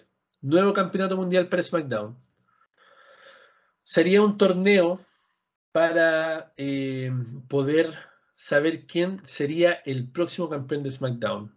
Lo cual sería de alguna forma muy refrescante, porque así Roman Reigns se puede tragar la cagada de campeonato y quedarse con él 1000 días más en Raw, donde sea que lo dejen. Y de esa forma podríamos ver un campeón dominante defendiendo el cinturón cada semana en SmackDown. O no cada semana, pero en cada pay-per-view al menos, en SmackDown. Eso sería espectacular. Entonces, mira, están penando. Entonces, esos son como los rumores que hay hoy día. Los comentaristas se cambiarían de una mesa a la otra. Ese es otro rumor que se está dando bastante. Y fuera de eso, honestamente, no creo que hayan más cosas que ellos estén dispuestos a hacer para un draft. Aparte de eso, oye, no quiere verlo. Aparte de eso, no creo que haya más cosas que estén dispuestos para hacer en un draft. Opiniones. Recuerdos del draft. Cosas que quisieran de vuelta y una forma de poder mejorar los shows. Ya sea, como dije, separación de marcas totales, shows old school o cualquier cosa que ustedes sientan que sería bueno. Vamos, Joche, y vamos, Panda. Hace no hace mucho tiempo, cuando se celebró un aniversario de Raw, me acuerdo, y estuvo Undertaker, se trajo de vuelta el escenario de Raw, pero el de los primeros, no sé si te acuerdas. Uh-huh. ¿Quién no disfrutó ese escenario ahí? Es que se fue el Raw old school, po. Sí, po, por eso te digo. Pusieron las cuerdas blancas, rojas y azules. La falda azul, los micrófonos, los árbitros con esa ropita. Y trataron de hacer lo mismo con el de SmackDown, pero el puñito no lo trajeron como el puño, sino que trajeron como una escenografía media rara del puño. No sé si te acuerdas. Sí, de hecho cuando hicieron SmackDown Live, no sé si te acuerdas, como que quisieron hacer como cosas de SmackDown. Sí. ¿Te acuerdas de eso? Pero eran como nuevas, pues así como cuadradas, así como estilizadas y todo. No era como esos aros que habían antes. Como que sí, han tratado de hacerlo, pero lo hacen mal, weón. Sí, eso es lo que entiendo, weón. Esa es la cuestión que uno no entiende. Oye, yo la escenografía que me gustaría ver de nuevo es la de Backlash. Cuando salían las guadañas ahí. Sí. Papá, oro. Oro puro. Oro puro. Oye, esas eran escenografías hermosas, ¿no? Como ahora que dejaban colgando sillas, mesas, cuestiones así. O que ponían silla ahí en la entradita, la cuestión. No, chao. No, sería bonito cuando leí esta noticia de que Endeavor está dispuesta a traer el old school de las escenografías para los pay-per-view y hacer escenografías distintas para todos los pay-per-view, pero para mí fue fantástico. Dije yo, ojalá se dé. Sería muy bonito. Oye, ¿qué espero del draft? Ojalá haya harta sorpresa. Porque, como decís tú, están todos peleando al mismo... O sea, están siempre los mismos arriba. Se necesita que cada marca tenga su roster determinado. O sea, esta cuestión se chacreó cuando hicieron el shake-up. Creo que sin mal no recuerdo. El roster shake-up. Y después empezaron, pero a este le vamos a dar una carta para que se pase por este. Después a este otro también le vamos a dar una carta. Y al final terminaron todos con cartas, pues. No, se chequeó antes de eso, fue cuando hicieron el Raw Super Show. Claro. En los tiempos que ya todavía estaba CM Punk, ¿te acordás? Hicieron este Raw Super Show y ahí con los colores de SmackDown... Y ahí todas las mierdas se paseaban para todos lados. Y después como que trataron de separarlos de nuevo y empezaron, te vamos a dar una cartita para que tú puedas pasearte para acá y para allá. Si eres campeón puedes ir para acá, para allá. Con esa mierda, weón. Y al final dejaron la pura cagada. Entonces, yo recuerdo cuando Eric Bischoff manejaba una. Oye, le entregó el campeonato a Triple H y Triple H tuvo su gente ahí y no sé si te acuerdas, pero ellos tenían como un ranking para llegar a ser el retador número 1 al campeonato. Como en el SmackDown 2. Oye, qué fantástico sería eso, que por mérito llegaran más o menos a pelear contra el campeón, loco, y si perdía y te vais al final de la fila y empezáis de nuevo el recorrido, y lo mismo para los campeonatos en pareja, lo mismo para los campeones femeninos, puta, porque si no, piensa tú que campeón, retador, el retador le ganó al campeón, ahora él es campeón, pero el campeón tiene su revancha, puta, pierde el campeonato, la revancha de nuevo, y vuelve arriba. Es una historia de nunca acabar, pues. Nunca. Los campeonatos de pareja tienen que separarse, sí o sí. Los campeonatos mundiales se tienen que separar también. No sé si lo irán a hacer al tiro en el draft. ¿O irá a pasar algo en el... No creo, yo creo que van a esperar los 1000 días de Roman Reigns antes de hacer cualquier cosa. Oye, pero yo pensaba, ¿y qué pasa si en Night of Champions a Roman Reigns se le toca defender los dos campeonatos? Uno en SmackDown, no va a perder. No va a perder. No creo. No, porque si Roman Reigns pierde una lucha, pierde automáticamente toda la credibilidad para defender el próximo campeonato. Así que no. Lamentablemente. Roman Reigns va a recibir un campeonato unificado. Y ese campeonato va a pasar a ser el WWE Championship cuando entreguen el otro campeonato. Cuando creen el otro campeonato. Es lo mismo que pasó con el Universal. Recuerda que es un torneo. Era WWE World Heavyweight Championship. Y cuando crearon el Universal, pasó a ser WWE Championship de nuevo. Eso es lo que van a hacer ahora. El universal unificado WWE Championship va a pasar a ser WWE Championship. Va a absorber la historia universal y va a mantener la línea desde los 60 que empezó el campeonato de la WWE, que es como tiene que ser. Y luego van a sacar un cinturón nuevo o reactivar, que esperemos reactiven el Big Gold para SmackDown. Y una historia completamente diferente. Claro. De hecho, Triple H estaba tenía ganas de traer de vuelta el Big Gold, po. Claro. Y ojalá le hagan un diseño nuevo a este. Sí, po. A ver, sí, van a hacer uno nuevo. Van a hacer uno nuevo, totalmente confirmado. Porque ya lleva demasiados años sin. 9 años. Demasiado. Este ha sido, si no me equivoco, uno de los más largos, po, ¿no? El más largo. Porque el Spinner fue del 5 al 2013, son 8 años. Ese había sido el más largo y este lleva 9 años. Y es un cinturón más feo que la mierda, ese es el problema. Siquiera fuera un cinturón bonito, por último.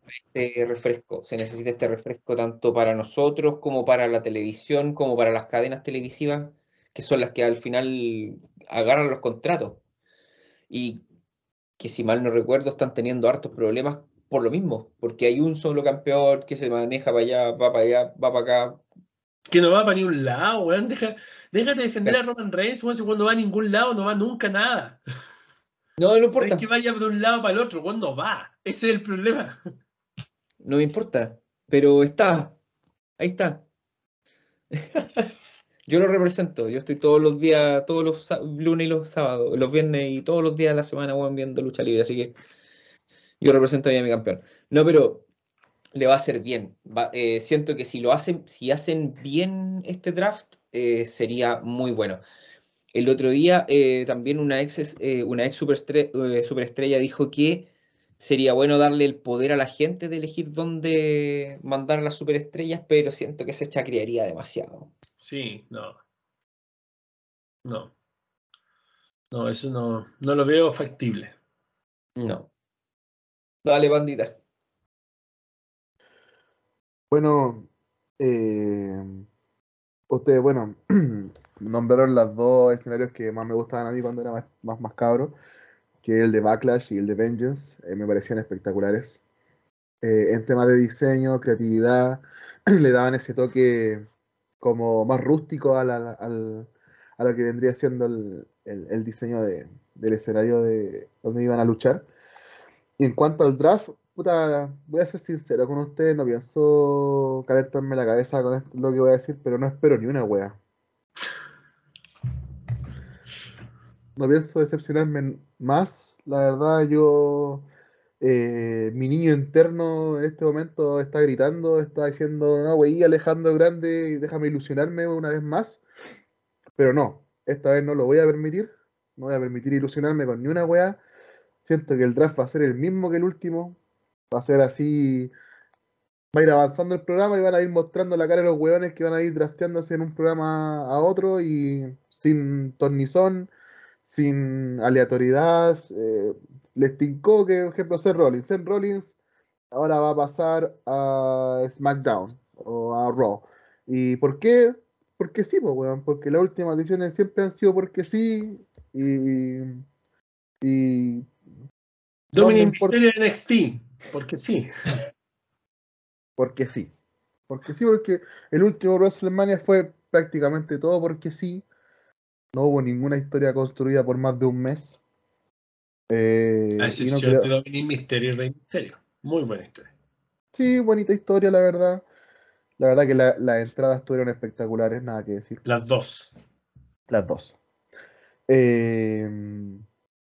Pero no espero ni una weá de esta cagada de draft culiado. Ya me tiene las weas hinchadas WWE, concha su madre, porque él hace weas bacanes como lo que dice el Juan. Por favor, contrátenlo a él y saquen ese concha su madre de Vince McMahon, viejo culiado. Tienen que tirarlo al geriátrico, el viejo culiado. Que te juro que me da rabia, weón. Y esto lo digo muy en serio para la gente que me está escuchando. Yo sé que se pueden a reír porque yo hablo con mucha garabato y soy soez en mi forma de expresarme.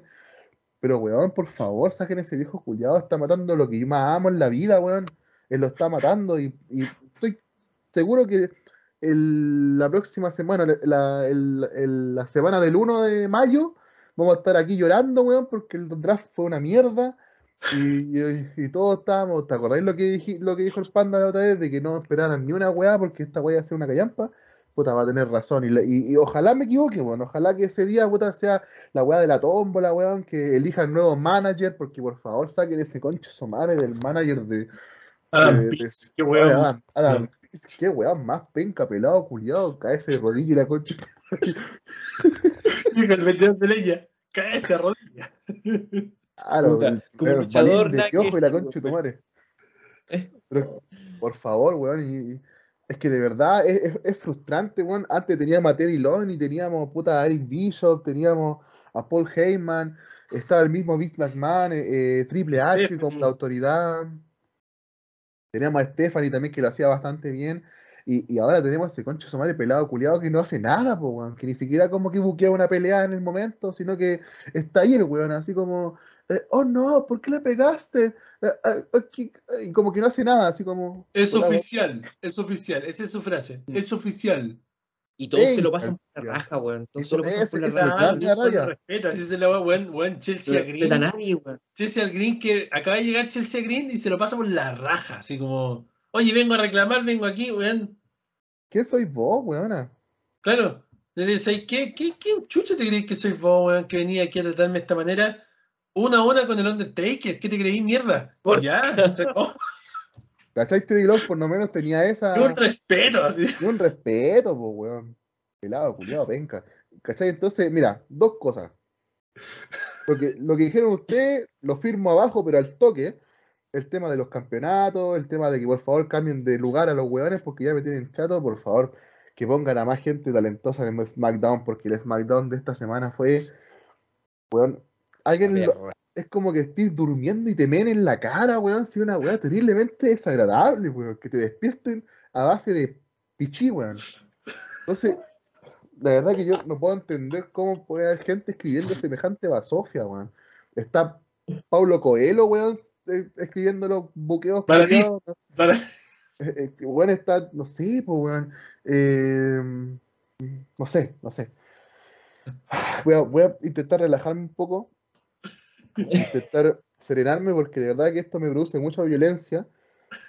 Voy a repetir lo que dije recién. No espero nada del draft.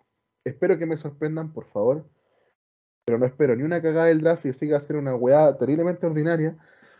Y solo espero dos cosas: que pongan un manager, pero un manager como la gente para cada show, que se haga respetar por lo menos, no ese mojón de mierda del Pierce. Y que por favor ambos shows tengan la misma relevancia y bájenle una hora a Raw, weón. ¿Quién en este planeta, weón, tiene tiempo para ver 3 horas un programa, weón? Que ponen peleas culeas random, que no a nadie le importa una mierda. Weón, por favor, te quedáis dormido a los 27 minutos de empezar Raw, te quedáis dormido, weón. Despertáis cuando ya 2 horas. Está a punto de terminar. Y no ha pasado nada. Y tú preguntas, ¿de qué me perdí? No te perdiste ni una weá. Fue lo mismo la semana pasada. Weón, de repente uno está esperando los comerciales para poder ver algo entretenido, po, weón. Imagínate, tú estás esperando el comercial para poder despertar. Entonces, como, por favor, weón. O por último, no sé, po, weón, 2 horas y media, pero no 3 horas, concha su madre. Son 3 horas de mi vida perdidas todos los lunes, weón. No, imagínate, yo que ahora volví a hacer los resúmenes de Raw y de SmackDown, que ahora lo estoy tomando como algo sagrado, lo estoy haciendo todos los viernes, estoy obligado a ver esta mierda.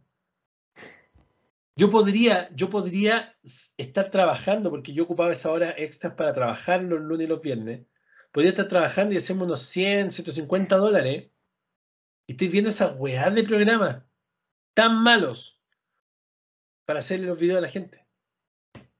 Me los tengo que mamar completos, segmento por segmento, lucha por lucha, comentarios hueones tras comentarios hueones como los de Madcap Moss. Todo me los tengo que comer con una cuchara de este porte, hueón. A la hueá, hueón. Oye, pero no sé si vieron en que están considerando contenido más violento para la tercera hora de Raw. Para la tercera hora, supuestamente para la tercera hora de Raw estarían considerando incluso sangre y cosas más anti-PG. Claro. Pero esa weá va a terminar, weón. Van a poner que le llegó la regla a las mujeres, weón. ¿Qué van a hacer con la sangre? Déjense de cagar, weón. Déjense de wear. ¿De qué sangre? ¿Quién? A ver, por favor. Si tú ponías una lista de weá, Si tú ponías una lista de weas de lo que el fanático quiere. Las opiniones vertidas en este programa son responsabilidad de quienes las no representan la visión el pensamiento de la Universidad del Brasil. En este momento está hablando Matt Panda y se callan porque esta wea es serio. Si a vos te dan una lista, hablo en serio, te dan una lista de decir qué cosas cambiarías, te juro que nadie en esas 10 weas pone sangre ni más violencia. Bueno, lo antiguo no era violencia, bueno, era historias, psicología, historias personales donde escalaban lo que decía el Josh en un momento hacia atrás, que para los que lo escucharon, yo creo que todos les encontraron la razón, el hecho de que las luchas escalaban a tal nivel que en algún momento era necesario que los buenos se sacaran la cresta y se sacaran sangre de la cabeza. Pero no así como lo hace el Jon Moxley, weón, que antes de salir y se rasca un poquito la ceja, weón, para que le salga sangre al segundo combo, weón. O sea, ¿de qué estamos hablando? Ya. ¿Cachai? Entonces... El weón viene prepicado. Viene prepicado. Sí, oye, sí, es real. Vienen prepicados, weón. Tienen con unas bolsitas aquí como lo que hacen en las películas, weón, que les ponen unas bolsitas para que sangre. Weón, seamos serios. Si nadie quiere sangre, nadie quiere de ese tipo de violencia, lo que nosotros queremos son historias. La lucha libre siempre ha sido telenovela para adultos hombres, weón. ¿Cómo no se pegan la cachada de esa weá? Si a mí no me importa ver pelear a Gunther contra Xavier Woods porque sí.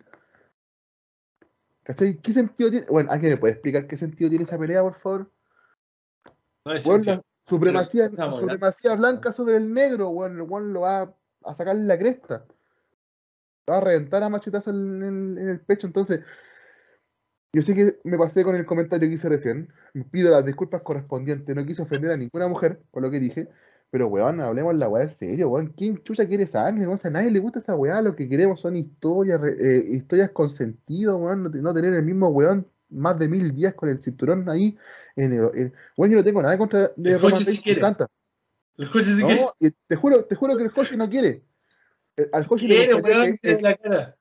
El José, ¿sabéis lo que quiere? Quiere que la historia de Roman... Mira, la historia de Roman puede terminar teniendo 3.000 días de reinado, pero con un sentido, pues, bueno, el actor de Roman Reigns no tiene ningún puto sentido. Si me vaya a hacer un weón hiper mega dominante, weón, que me gane todas las luchas sin ayuda de nadie, weón, y te la compro. Te compro un weón ahí con los dos cinturones, puta, weón, 25 años. Hasta que el weón ande con bastón, ¿cachai? Con los dos cinturones, pero que gane solo. ¿De qué me sirve un weón que lo andan ayudando en cada pay-per-view? Que si no fuera por el solo psicoa como lo uso, el weón no gana ni una pelea. Desde el día 1, desde el Bloodline. Entonces, ahora me están vendiendo el tema de la separación del Bloodline. Ya, me están vendiendo la separación del Bloodline. ¿Tú crees que Roman Reigns se va a deshacer de los weones que lo han ayudado en todo este proceso? ¿Qué sentido tiene eso, weón? Ah, bueno, ustedes son una deshonra para el Bloodline, son una deshonra para la raza samoana. Y los otros, bueno, me estáis weando, ¿cierto? O sea, gracias a nosotros estáis campeonando hace más de 1000 días. ¿Nos vais a echar ahora? Porque a la primera que te enfrentís con alguien medianamente serio te van a quitar los títulos. O sea, eso no...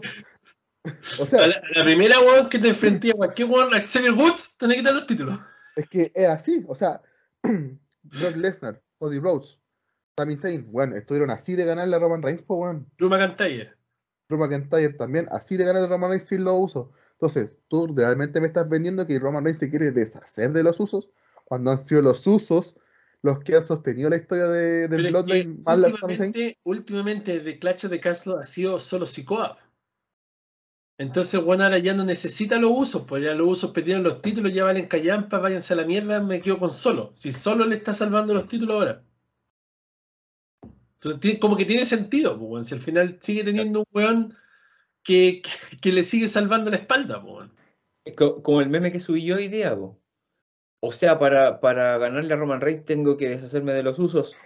No, deshazte de solo. Claro. No sé, a ver, volviendo al tema del draft, intentando serenarme un poquito en el comentario. Yo quiero que, bueno, que algunos luchadores que sean medianamente relevantes cambien de marca. Eso refrescaría un poquito la monotonía que han estado en los programas. Siento que SmackDown está muy pobre de personajes relevantes dentro del roster de WWE.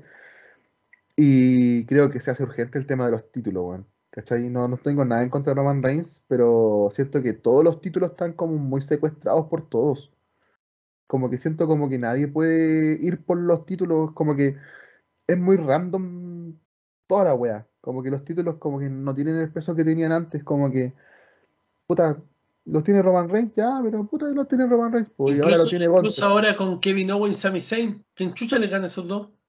Claro, son como, están muy over en este momento, entonces, ¿qué le van a ganar los Street Profits, weón? El otro weón se sacó la concha de tu madre con un spot que hizo la otra vez, cayó en toda la plancha el weón. ¿Cachai? ¿Qué? ¿Va a venir Hit Road a quitarle los títulos? Por ese weón penca del top $1, weón, que bochó la weá. Y siempre me acuerdo de ese weón, me da rabia, weón. Entonces, ¿qué le va? Los Viking Riders, weón, que andan con esa weona, no sé cómo me acuerdo cómo se llama. Valhalla. Valhalla, pues, weón. Anda a wear a tu prima, weón. Nombre culiado. No hacen nada, pues. Tu clon. ¿Cómo es? Bronson Reed, más conocido como Matt Panda. Weón. No funciona, weón. La verdad que no funciona. El otro, mira. El por único... favor, hazle dos veces. El único team, weón, que yo considero que puta podría ser medianamente relevante es el de Braun Strowman con Ricochet. Pero mira, olvídense. ¿A qué estoy citando? Pero weón, olvídense de micrófono. Olvídense. O sea, esos weones, ni aunque le pongáis el texto culiado en la pantalla del Titantrón, weón, lo van a decir bien. Pero ponle por qué me a Elberg, po. ¿Cómo? Al pelado Elberg. Para que hable él, weón. Puede así ser, como lo hacía con Authors of Pain. Pero puta, el colmo, te están pagando un montón de plata y no podías decir 3 frases y la, weón. O sea, ¿de qué estamos hablando, weón? O sea, que si el weón no puede hablar, tienen que traer otro weón para que hable por él. Weón, ¿cuánto te por están eso pagando, weón? A mí me pagan, puta, no sé cuánto serán en Estados Unidos, pero serán, puta, con suerte $1,000, $1,000 y tantos. Bueno, puta, weón, si me están pagando, no sé, $5 millones al año, puta, weón. Tomo clases de dicción, weón, y no sé, pues, weón, de actuación todos los fines de semana o 2 horas a la semana, por último, para cuando me enfrente al público con el micrófono tenga la capacidad de hilar una frase, pues, weón. O sea, ¿de qué estamos hablando? Yo no entiendo esa weá. ¿Cachai? Como, no, es que no tiene carisma, no tiene micrófono. ¿Cómo que no tiene micrófono? ¿En qué está trabajando este hombre? No entiendo, no entiendo esa excusa de no tiene micrófono. ¿Cachai? Le están pagando un montón de plata, podría ocupar un 36avo, weón, de lo que le pagan, ¿cachai? Para pagarse una... Ni eso. Menos del 10%, weón, podrían pagar. Bueno, a mí, weón, me dijeran, Juan, te vamos a pagar $2,000 al mes porque le vais a enseñar a actuar a cualquier weón de esto, voy cagado la risa. Cagado la risa. Entonces, y para que, puta, si no, tampoco se necesita tanto talento. Ya, obviamente no. Y una cosa de invertir en ti mismo, weón. Si por eso yo no lo entiendo. Porque, por ejemplo, Roman Reigns tomó clases de actuación, se puso con Paul Heyman para poder aprender un poco el micrófono. Aún el weón no es la gran weá, pero el weón invirtió en sí mismo, ¿cachai? Dijo, ya, yo voy a hacer la cara a esta weá, voy a ser el campeón, la voy a llevar. Déjame invertir en mí mismo. Ya soy malo en el ring, soy malo en el micrófono, no tengo un puto gramo de carisma. Puta, déjame invertir por último para que la weá no sea tan mala, po, weón, ¿cachai? Y claro, el weón por lo menos se esforzó. Y los frutos se ven. Porque mejoró un montón en el micrófono, la verdad. Por supuesto, po, las weón pausas, cuando hablar y cuando no. Comparáis el Big Dog y el jefe rival, hay un mar de diferencia, po, weón, ¿cachai? O sea, weón, jefe rival se los viola, parado, ¿cachai? Yo le compro todo, ¿cachai? Sí, pues recuerda el Roman Reigns que tuvo su promo contra John Cena hace unos años atrás, weón. Lo reventó John Cena, po, weón, lo rosteó. Y de la forma en la cual el jefe rival ahora rosteó a Cody Rhodes. Claro. ¿Cachai? ¿No? Ahí tenéis la comparación entre un Roman Reigns que John Cena se paró y le dijo, a ver, ya, ok, a ver, dale, te escucho, a ver, te doy tiempo. John se llama promo, dale, y claro, fue capaz Roman Reigns no fue capaz, güey, no fue capaz de hilar dos palabras. Y le dijo, por esa weá estoy aquí, porque vos no sois capaz de hacer tu trabajo. Weón, lo humilló, se lo sentó en la verga 50.000 veces, weón, frente a todo el público, y lo hacía rebotar en la corneta por los minutos que duró la promo. Y ahora vemos a un Roman Reigns que literalmente, weón, rostizó a Cody Rhodes, que ya es bueno en el micrófono. Entonces, ahí se ve la inversión. Porque al final estás invirtiendo en ti mismo, weón. No es que tú estés pagando porque sí. Tú estás, de alguna forma, invirtiendo en tu futuro. Si quieres ser alguien en esta weá, no puedes seguir siendo mediocre. Es como nosotros, pues. Nosotros tenemos que invertir en perfeccionamiento, weón, en diplomados y cuestiones. Ellos tienen que invertir en lo que ellos hacen, pues. Al fin y al cabo va a ser un rédito para ellos, pues, ¿cachai? Entonces... A mí de verdad que esa excusa de que no, como que no tiene buen micrófono, la verdad que es como, bueno, es como que vaya a actuar a una película y no, es que la verdad que no puedo hablar. No. ¿Cómo quieren que actúe? Es que no puedo hablar, solamente puedo hacer mímica. Entonces vaya a tener que hacerme puros papeles de mimo. Entonces no tiene sentido. Solamente. ¿Cachai? Pero eso, más que nada, mira, no espero nada del draft. Ojalá me sorprendan para bien. Sé que no lo van a hacer, pero ojalá me sorprendan para bien. Ojalá que cambien luchadores. Ojalá se termine la división femenina. No tengo nada en contra de las mujeres en sí, pero la verdad que no hay hueá más aburrida que la división femenina. Si no fuera por Rhea Ripley y no fuera por Charlotte Flair. Mira, que se quede Rhea Ripley y Charlotte Flair. Nadie más. Y Liv Morgan. Liv Morgan. Ah, bueno, no. Que se vaya esta hueá de la Ronda Rousey. Esta hueá de la Emma, weón, es tan penca la Emma, weón. Mira, en WWE muy penca, en Impact Wrestling medianamente aceptable. Pero, weón, tendrían que traer a esta mina de Impact Wrestling, esta loca, ¿cómo se llamaba? La que cambió el físico terriblemente rígido. Jordan Grace. Ya, tienen que traer a Jordan Grace, tienen que traer a Diona Purrazzo. Bueno. Porque hay mujeres que están en WWE, weón, que... Te juro que de verdad que es como un bodrio verlas luchar, man. Es como... Dan vergüenza ajena, la verdad. Y no es nada contra ellas, porque hay también hombres que dan vergüenza ajena. ¿Cachai? Pero no. Siento que también en WWE tiene que hacer una limpia, man, y tirarse encima la mitad de los weones penca que tienen en el roster. Porque si tú te pones la página de www.com y veis el roster, man, son caletas de weones. Ya lo hemos hecho varias veces. Lo hicimos en un podcast, vimos la cantidad de hueones que habían y más de la mitad de los hueones son pencas. Entonces, puta, por último, no sé, invertir gente que realmente se está esforzando, porque Jordan Grace realmente se está esforzando para tener un físico como el que tiene ahora. Ella de verdad era muy gordita antes y ahora, loco, el físico que tiene es brígido el cambio. No, hay que era muy gordita porque siempre decís, mira, yo le voy, mira esta foto. No, pero oye, que sea gordita no quiere decir que sea fea. Es como lo que hizo Punishment Martínez, pues. Y ahora a Damian Priest. Totalmente, también. Totalmente. Entonces, yo siento que esta gente que compró WWE tiene que hacer un esfuerzo un poquito más grande en cambiar algunas cosas, man. Siento que no pueden quedarse con la misma weá, porque entonces, ¿qué sentido tiene que compren la empresa? Es como comprar para que siga haciendo lo mismo. Entonces, si yo compro algo, por lo menos quiero impregnarle de mi creatividad, de lo que yo quiero hacer con eso, pues, si no, ¿para qué lo compro? No tiene sentido.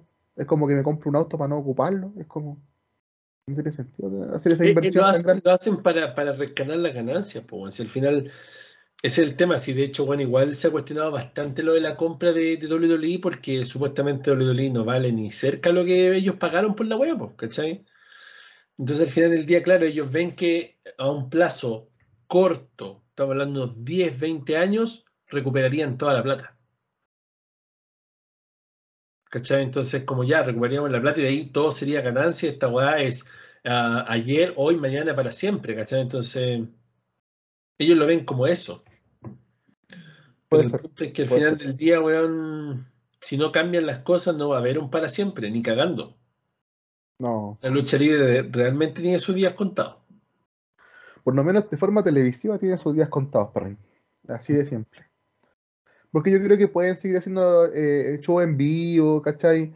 la gente va a ir a verlo, igual va a comprar mercancía, pero lo que es televisión en sí, de marcas que paguen para que aparezcan en sus comerciales o en estas cantidades de spam que está también en la página, yo lo cuestiono bastante, bueno. Lo cuestiono bastante si puede seguir siendo relevante el wrestling en general con respecto a la publicidad que se puede invertir ahí.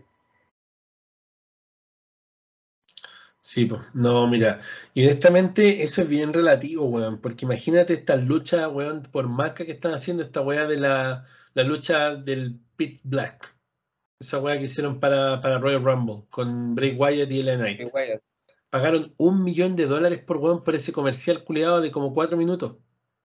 Las marcas aún siguen invirtiendo, imagínate esa lucha de Edge con Finn Balor, era para promocionar el exorcismo del Papa. Por eso que hablaron de tráeme al demonio, tráeme al diablo, porque eso es lo que estaban haciendo, weón. Y en el estadio, cuando prendieron los candelabros y todo, todos estábamos como, oh, viene hecha así como el diablo, toda la cuestión. Y pasaron el tráiler de la película, weón. No sé si lo mostraron así también en WrestleMania, sí, en el show. Sí. Y pasaron el tráiler de la película, weón. Todos abuchamos el estadio completo. ¡Oh! Y empezaron, fuck the movie, fuck the movie.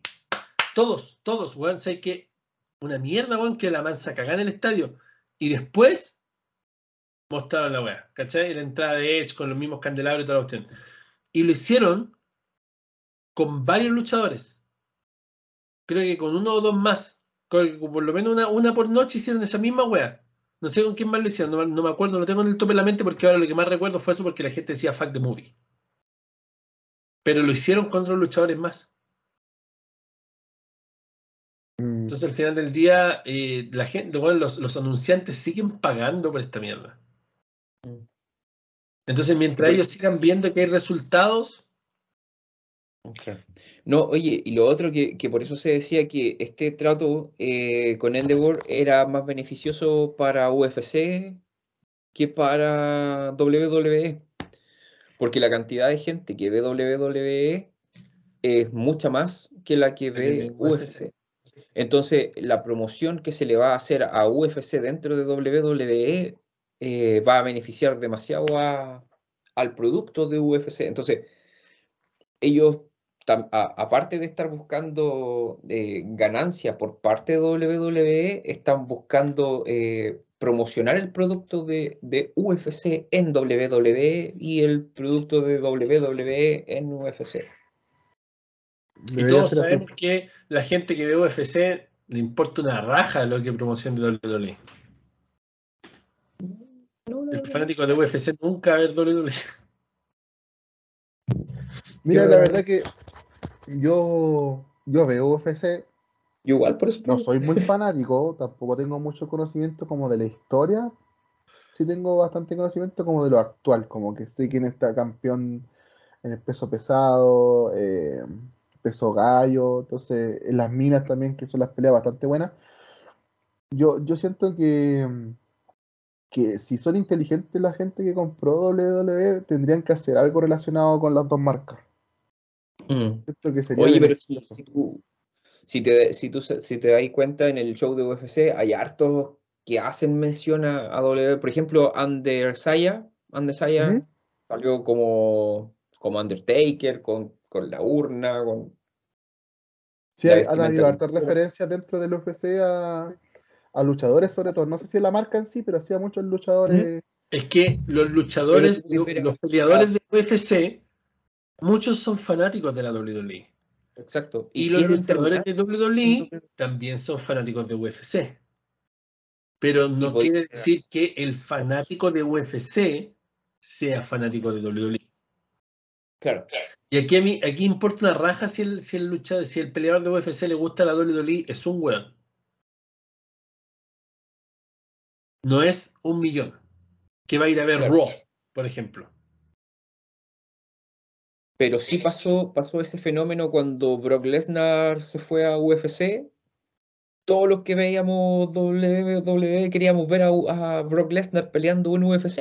Claro, ¿sí? Es que por eso digo, como dice el Panda, esto es beneficioso para UFC más que para WWE.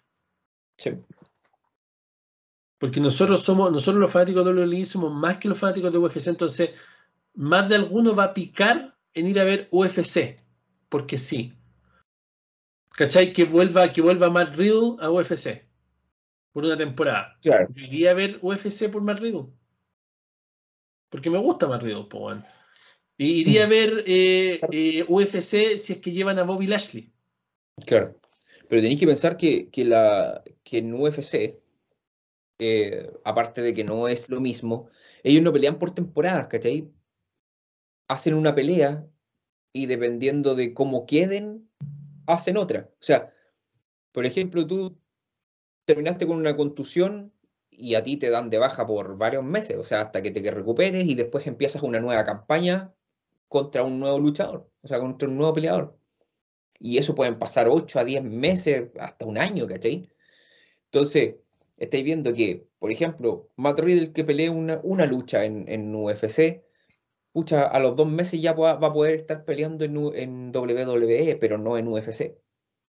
No sé si me entiendes, pero esa es como la data de tiempos que tienen ellos en recuperación, porque como médicamente hablando no los dejan volver a pelear, porque están peleando, son peleas de alto nivel, o sea, es contacto real. Sí, pues, no, es todo un tema. Pero obviamente, como habíamos dicho, el más beneficiado en esto es UFC, totalmente. 100%. Yo creo que con esto ya terminamos ya. ¿Hay algo más que falte decir? Nada, somos el mejor país de Chile, hermano. En cuanto a los reinados largos estos que se están haciendo ahora, como decía el Panda que tiene capturado los campeonatos, yo siento que Triple H está tratando de crear nuevas leyendas. Man. No, no es que esto no viene de Triple H, bueno, esto viene de Vince. O bueno, ideas hueonas de Vince. Es que tienes que pensar una cosa. De hecho, el Kurt Angle, él lo dijo también en su podcast. Digo, como, bueno, ya no estamos en los territorios, no estamos en los 80, en los 70, sí, donde no, ahora estamos en televisión, todas las semanas. Ya no puede haber un Bruno Sammartino que pelea una vez cada 3 años y retiene el título. No, claro. Ahora estamos, bueno, en televisión todas las semanas, esto se tiene que mover, tiene que cambiar, porque si no esta hueá no funciona. Bueno, lo dicen las leyendas, lo dicen los analistas, lo dicen los fanáticos, lo dice todo el mundo, bueno. Yo no sé qué mierda están esperando, eso es lo que no entiendo. Y eso como de, no es que quiere crear una leyenda, es como tratar de buscarle la quinta pata al gato a la wea. Es como, a ver, ¿por qué lo están haciendo? Tiene que haber una razón, a ver, ay, quiere crear una nueva leyenda. No, wea, si no estamos en esos tiempos. Ya no estamos en tiempo de crear leyendas, estamos en tiempo de la realidad, como le llaman ellos, la era de la realidad, donde todo es rápido, todo tiene que ser así. No estoy diciendo que los reinados tengan que ser así, pero bueno, incluso en la era Attitude, los reinados duraban 6 meses, 7 meses, y estaba ok. Eso era un reinado espectacular. Ahora, bueno, un weón que es campeón 5 meses es un campeón de transición, ¿cachai? Un weón penca. Esa weón no existe, pues weón. En su tiempo no existía, ¿cachai? Y funcionaba. Entonces, ¿de qué momento, weón, llegamos a hacer un producto de mierda, weón, para complacer a ciertos weones que ni aportan a la weón? ¿Cachai? Sí, es verdad. Sí, es verdad. Ya, yo creo que ya con esto tenemos que finalizar el podcast. Ya hemos hablado mucho de muchas cosas ya y es tiempo ya de que la gente vaya a retomar sus actividades diarias. Agradecemos a todos los que han estado en el chat en vivo en YouTube. Toda la gente que ha estado escuchando en todas las redes de podcast del mundo, por favor, deje su like en YouTube. Deje su like, un comentario, no cuesta nada. Cuando acabe el podcast y usted ya acabe de comentar en el chat en vivo, vaya al video en sí y coméntelo. Comente qué le pareció, qué le gustó, su opinión, lo que usted quiera. Yo voy a estar respondiendo personalmente cada uno de los comentarios para que de esa forma podamos posicionar los videos, para que sigan posicionando los podcasts, que sigamos con el rating de los podcasts que en YouTube están teniendo 1.500 reproducciones. No son las 5.000 o las 10.000 que obtiene el podcast en la red de podcast del mundo todas las semanas, pero sí van 1.500, 1.600, han llegado a las 2.000. Sigamos posicionando los podcasts en YouTube para que la gente empiece a llegar al canal de la Universidad Wrestling. Lleguemos a los 100.000 suscriptores en algún momento. Y si aún no se han suscrito, recuerden que vamos a lanzar muy pronto el cinturón de Batista, el concurso. Estamos finalizando la conversación con un partner para poder lanzar el concurso. Muchos me preguntan, ¿dónde está el concurso? ¿Dónde está el concurso? Ok, voy a ser honesto con ustedes. El concurso lo tenía planeado para los 50.000 suscriptores y yo pensaba que íbamos a tener los 50.000 suscriptores como ahora en mayo. no pensaba que si iba a viralizar un video iban a llegar 30.000 suscriptores en un mes. Yo no me esperaba eso. No me lo esperé ni en mis sueños más húmedos. No, jamás. Entonces todo se nos fue muy rápido y es un sorteo muy espectacular. Es el sorteo más grande que se haya hecho y se vaya a hacer, yo creo, en la comunidad del wrestling. Ustedes no van a ver al español favorito regalando una figura de mierda de $10. Ni cagando. No van a ver a alguien regalando más que un juego de 2K23. Más que eso que les regalan para que ellos regalen. No, eso no va a pasar. Incluso el Diego ahora hizo un concurso espectacular por un Play 5 que no me lo gané. Entonces estoy enojado por eso. Pero ese para mí hasta ahora ha sido el concurso más grande que se ha hecho en la comunidad del wrestling. El que hizo Diego Alanís por un PlayStation 5. Espectacular. Yo tampoco. Ahora ese concurso está en el pasado. Porque estoy regalando un cinturón usado en el ring. Un cinturón que va de los $3.000 hacia arriba. Que vale 6 PlayStation 5. ¿Ya? Entonces, este no es un concurso de un mojón que un cinturón, una réplica de Chop. No, este es un cinturón importante, un concurso importante. Entonces, lo que estoy tratando ahora yo es de buscar un partner, porque lo estaba trabajando con tiempo, un partner que de alguna forma nos ayude a hacer difusión del concurso, para que participe más gente, para que lleguen más seguidores, más suscriptores, más gente que vea los videos, que los comente, porque llega mucha gente a ver los shorts y esas cosas, pero necesitamos gente que, como los que están acá en este chat en vivo, que vengan a comentar los videos, que vengan a verlos, que sean fieles, que no se suscriban, que marquen la campanita, que estén ahí. Eso es lo que necesitamos para que el canal tire para arriba. Eso es lo que le falta a la Universidad de Wrestling para que tire para arriba, para que podamos hacer nuevo contenido. Tengo por lo menos 3 series completas, aquí y en papel, para empezar a hacerlas, que no la ha hecho ningún youtuber nunca antes. No son tops, son series de tipo documentales, son cosas que quiero crear, que quiero nuevas, las tengo escritas, las tengo en papel, pero para eso necesitamos gente que suba un video y la weá tenga 1000 reproducciones, 5000 reproducciones en la semana, no 300, no 400, porque necesitamos que valga la pena invertir 40 o 50 horas de edición en un video. Ese es el punto. Que valga la pena, y no hablo solo de la monetización, sino que hablo del alcance, porque ya todos saben que el canal pasa por tiempo que no está monetizado, pasa por tiempos en los cuales la monetización no alcanza ni siquiera para comprar luces. Da lo mismo, a mí no me importa eso, me importa la difusión, me importa que esto llegue a más gente, que más personas nos conozcan, que más personas participen con nosotros, que más personas comenten. Eso es lo que a mí me importa. A mí me da lo mismo la monetización, yo no espero vivir de esto. Yo tengo mi trabajo, el Hochi tiene su trabajo, el Pana tiene su trabajo, todos tenemos nuestro trabajo y vivimos de nuestros trabajos, de nuestras cosas que hacemos fuera de acá. No nos importa que nos moneticen el canal y que estemos ganando, no sé, miles de dólares al mes como mucho, que si nos desmonetizan el video, lo bajamos y no lo subimos más. No, a mí me da lo mismo. A mí me importa la difusión, me importa que este contenido original, este contenido único que hacemos con tanto cariño, por el cual nos esforzamos, por el cual invertimos tanto, llegue a más personas. Esa es la razón. Esa es la única razón. Ya, yo sé que para monetizar un canal tú tienes que tener, no sé, 50.000 reproducciones en cada video. Ya subir un resumen de Roy que le vean 100.000 personas, por una bestial. ¿Cachai? Youtubers que hacen eso, suben un resumen de Raw y lo ven 100.000 personas. Ese tipo se echa $200, $300, hasta $500 por cada resumen de Raw que sube. O sea, son 2 días para mí de trabajo completo que él se lo gana en un resumen de Raw. Yo trabajando en mi trabajo convencional, él hace un resumen de Raw, se gana 2 días de mi trabajo. Yo trabajando 9 horas al día. Entonces, a eso es lo que voy. Yo no busco eso, si fuera así, espectacular. Pero no busco eso, yo busco difusión. Busco que si me voy a gastar 40 horas de mi tiempo, que podría estar haciendo, no sé, pues, $1.000, no hacer nada, pero que lo vean 5.000 personas. Que lo vean 10.000 personas, que se cree una comunidad, un lugar donde los fanáticos del wrestling puedan conversar y nosotros podamos envolvernos con ellos, ser amigos, hablar, compartir lo que tanto amamos y lo que tanto nos gusta. Eso es lo que quiere la Universidad del Wrestling. Eso es lo que busca la Universidad del Wrestling, conocer gente, que se armen amigos, que se busque algo más cercano, algo más real. No que ustedes comenten un video vacío donde nadie les va a responder o les va a dejar un like. Yo, si no les respondo, me preocupo de al todos darle el corazoncito. Que todos lo tengan, que todos sepan que yo leí su comentario, porque los leo. Eso es lo que queremos. Queremos una comunidad de ese nivel. Y eso se puede lograr, y por eso estamos buscando un partner que tenga una base de fanáticos grande, importante, que nos pueda ayudar a difundir nuestro contenido, y de esa forma podamos hacer un concurso en conjunto, donde ellos y nosotros seamos parte del concurso más grande que se ha hecho en la historia de la comunidad de YouTube, donde se regala un cinturón de lucha libre único, parte de la historia. Entonces, en eso es lo que estoy trabajando, y espero esta semana cerrar el trato con la persona con la que estoy hablando, un buen amigo, y cerrarlo.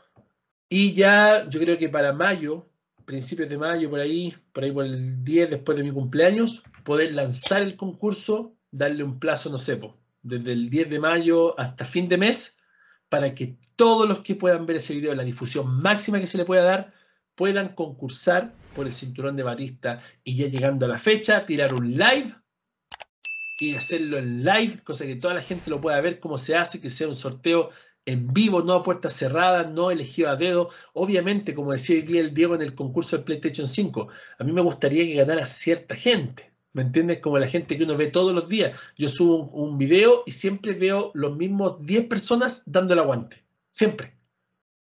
Y muchos de ellos son miembros del canal, pagan una membresía todos los meses, o muchos de ellos nos siguen en redes sociales, subimos una foto y le dan like al tiro, a la historia, al like y todo.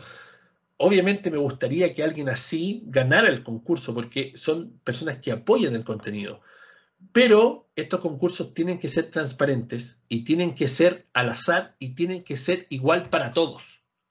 Entonces, para eso necesitamos una difusión amplia, necesitamos que llegue más gente y que todos tengan la misma oportunidad. Y por eso sería especial, sería espectacular, sería buenísimo que todos los que están acá hicieran lo mismo, todos fueran y dejaran sus likes en los videos, todos comentaran los videos, todos hicieran de esto una comunidad que valga la pena tener, y que de esa forma se logre llegar a algo más grande, no por tema de dinero, sino que por tema de satisfacción personal de nosotros. Más que nada eso. Gracias, chicos, por estar con nosotros. @udelwrestling, síganos, deje su like, su comentario, suscríbase, marque la campanita. Todo, usted sabe ya. Nos despedimos con el Joche Reigns y Mad Panda, muertos de cansados, pero felices de haber podido compartir con ustedes esta nueva edición del podcast. No sé si en la semana van a ocurrir cosas buenas para poder hacer podcast esta semana que viene, y si no, para la próxima vamos a volver de nuevo con el episodio 3 de la temporada 10 de WWE Español, el podcast con Juan Díaz Garay y los chicos de la Universidad del Wrestling. Muchas gracias por todo, nos vemos, un abrazo y hasta pronto.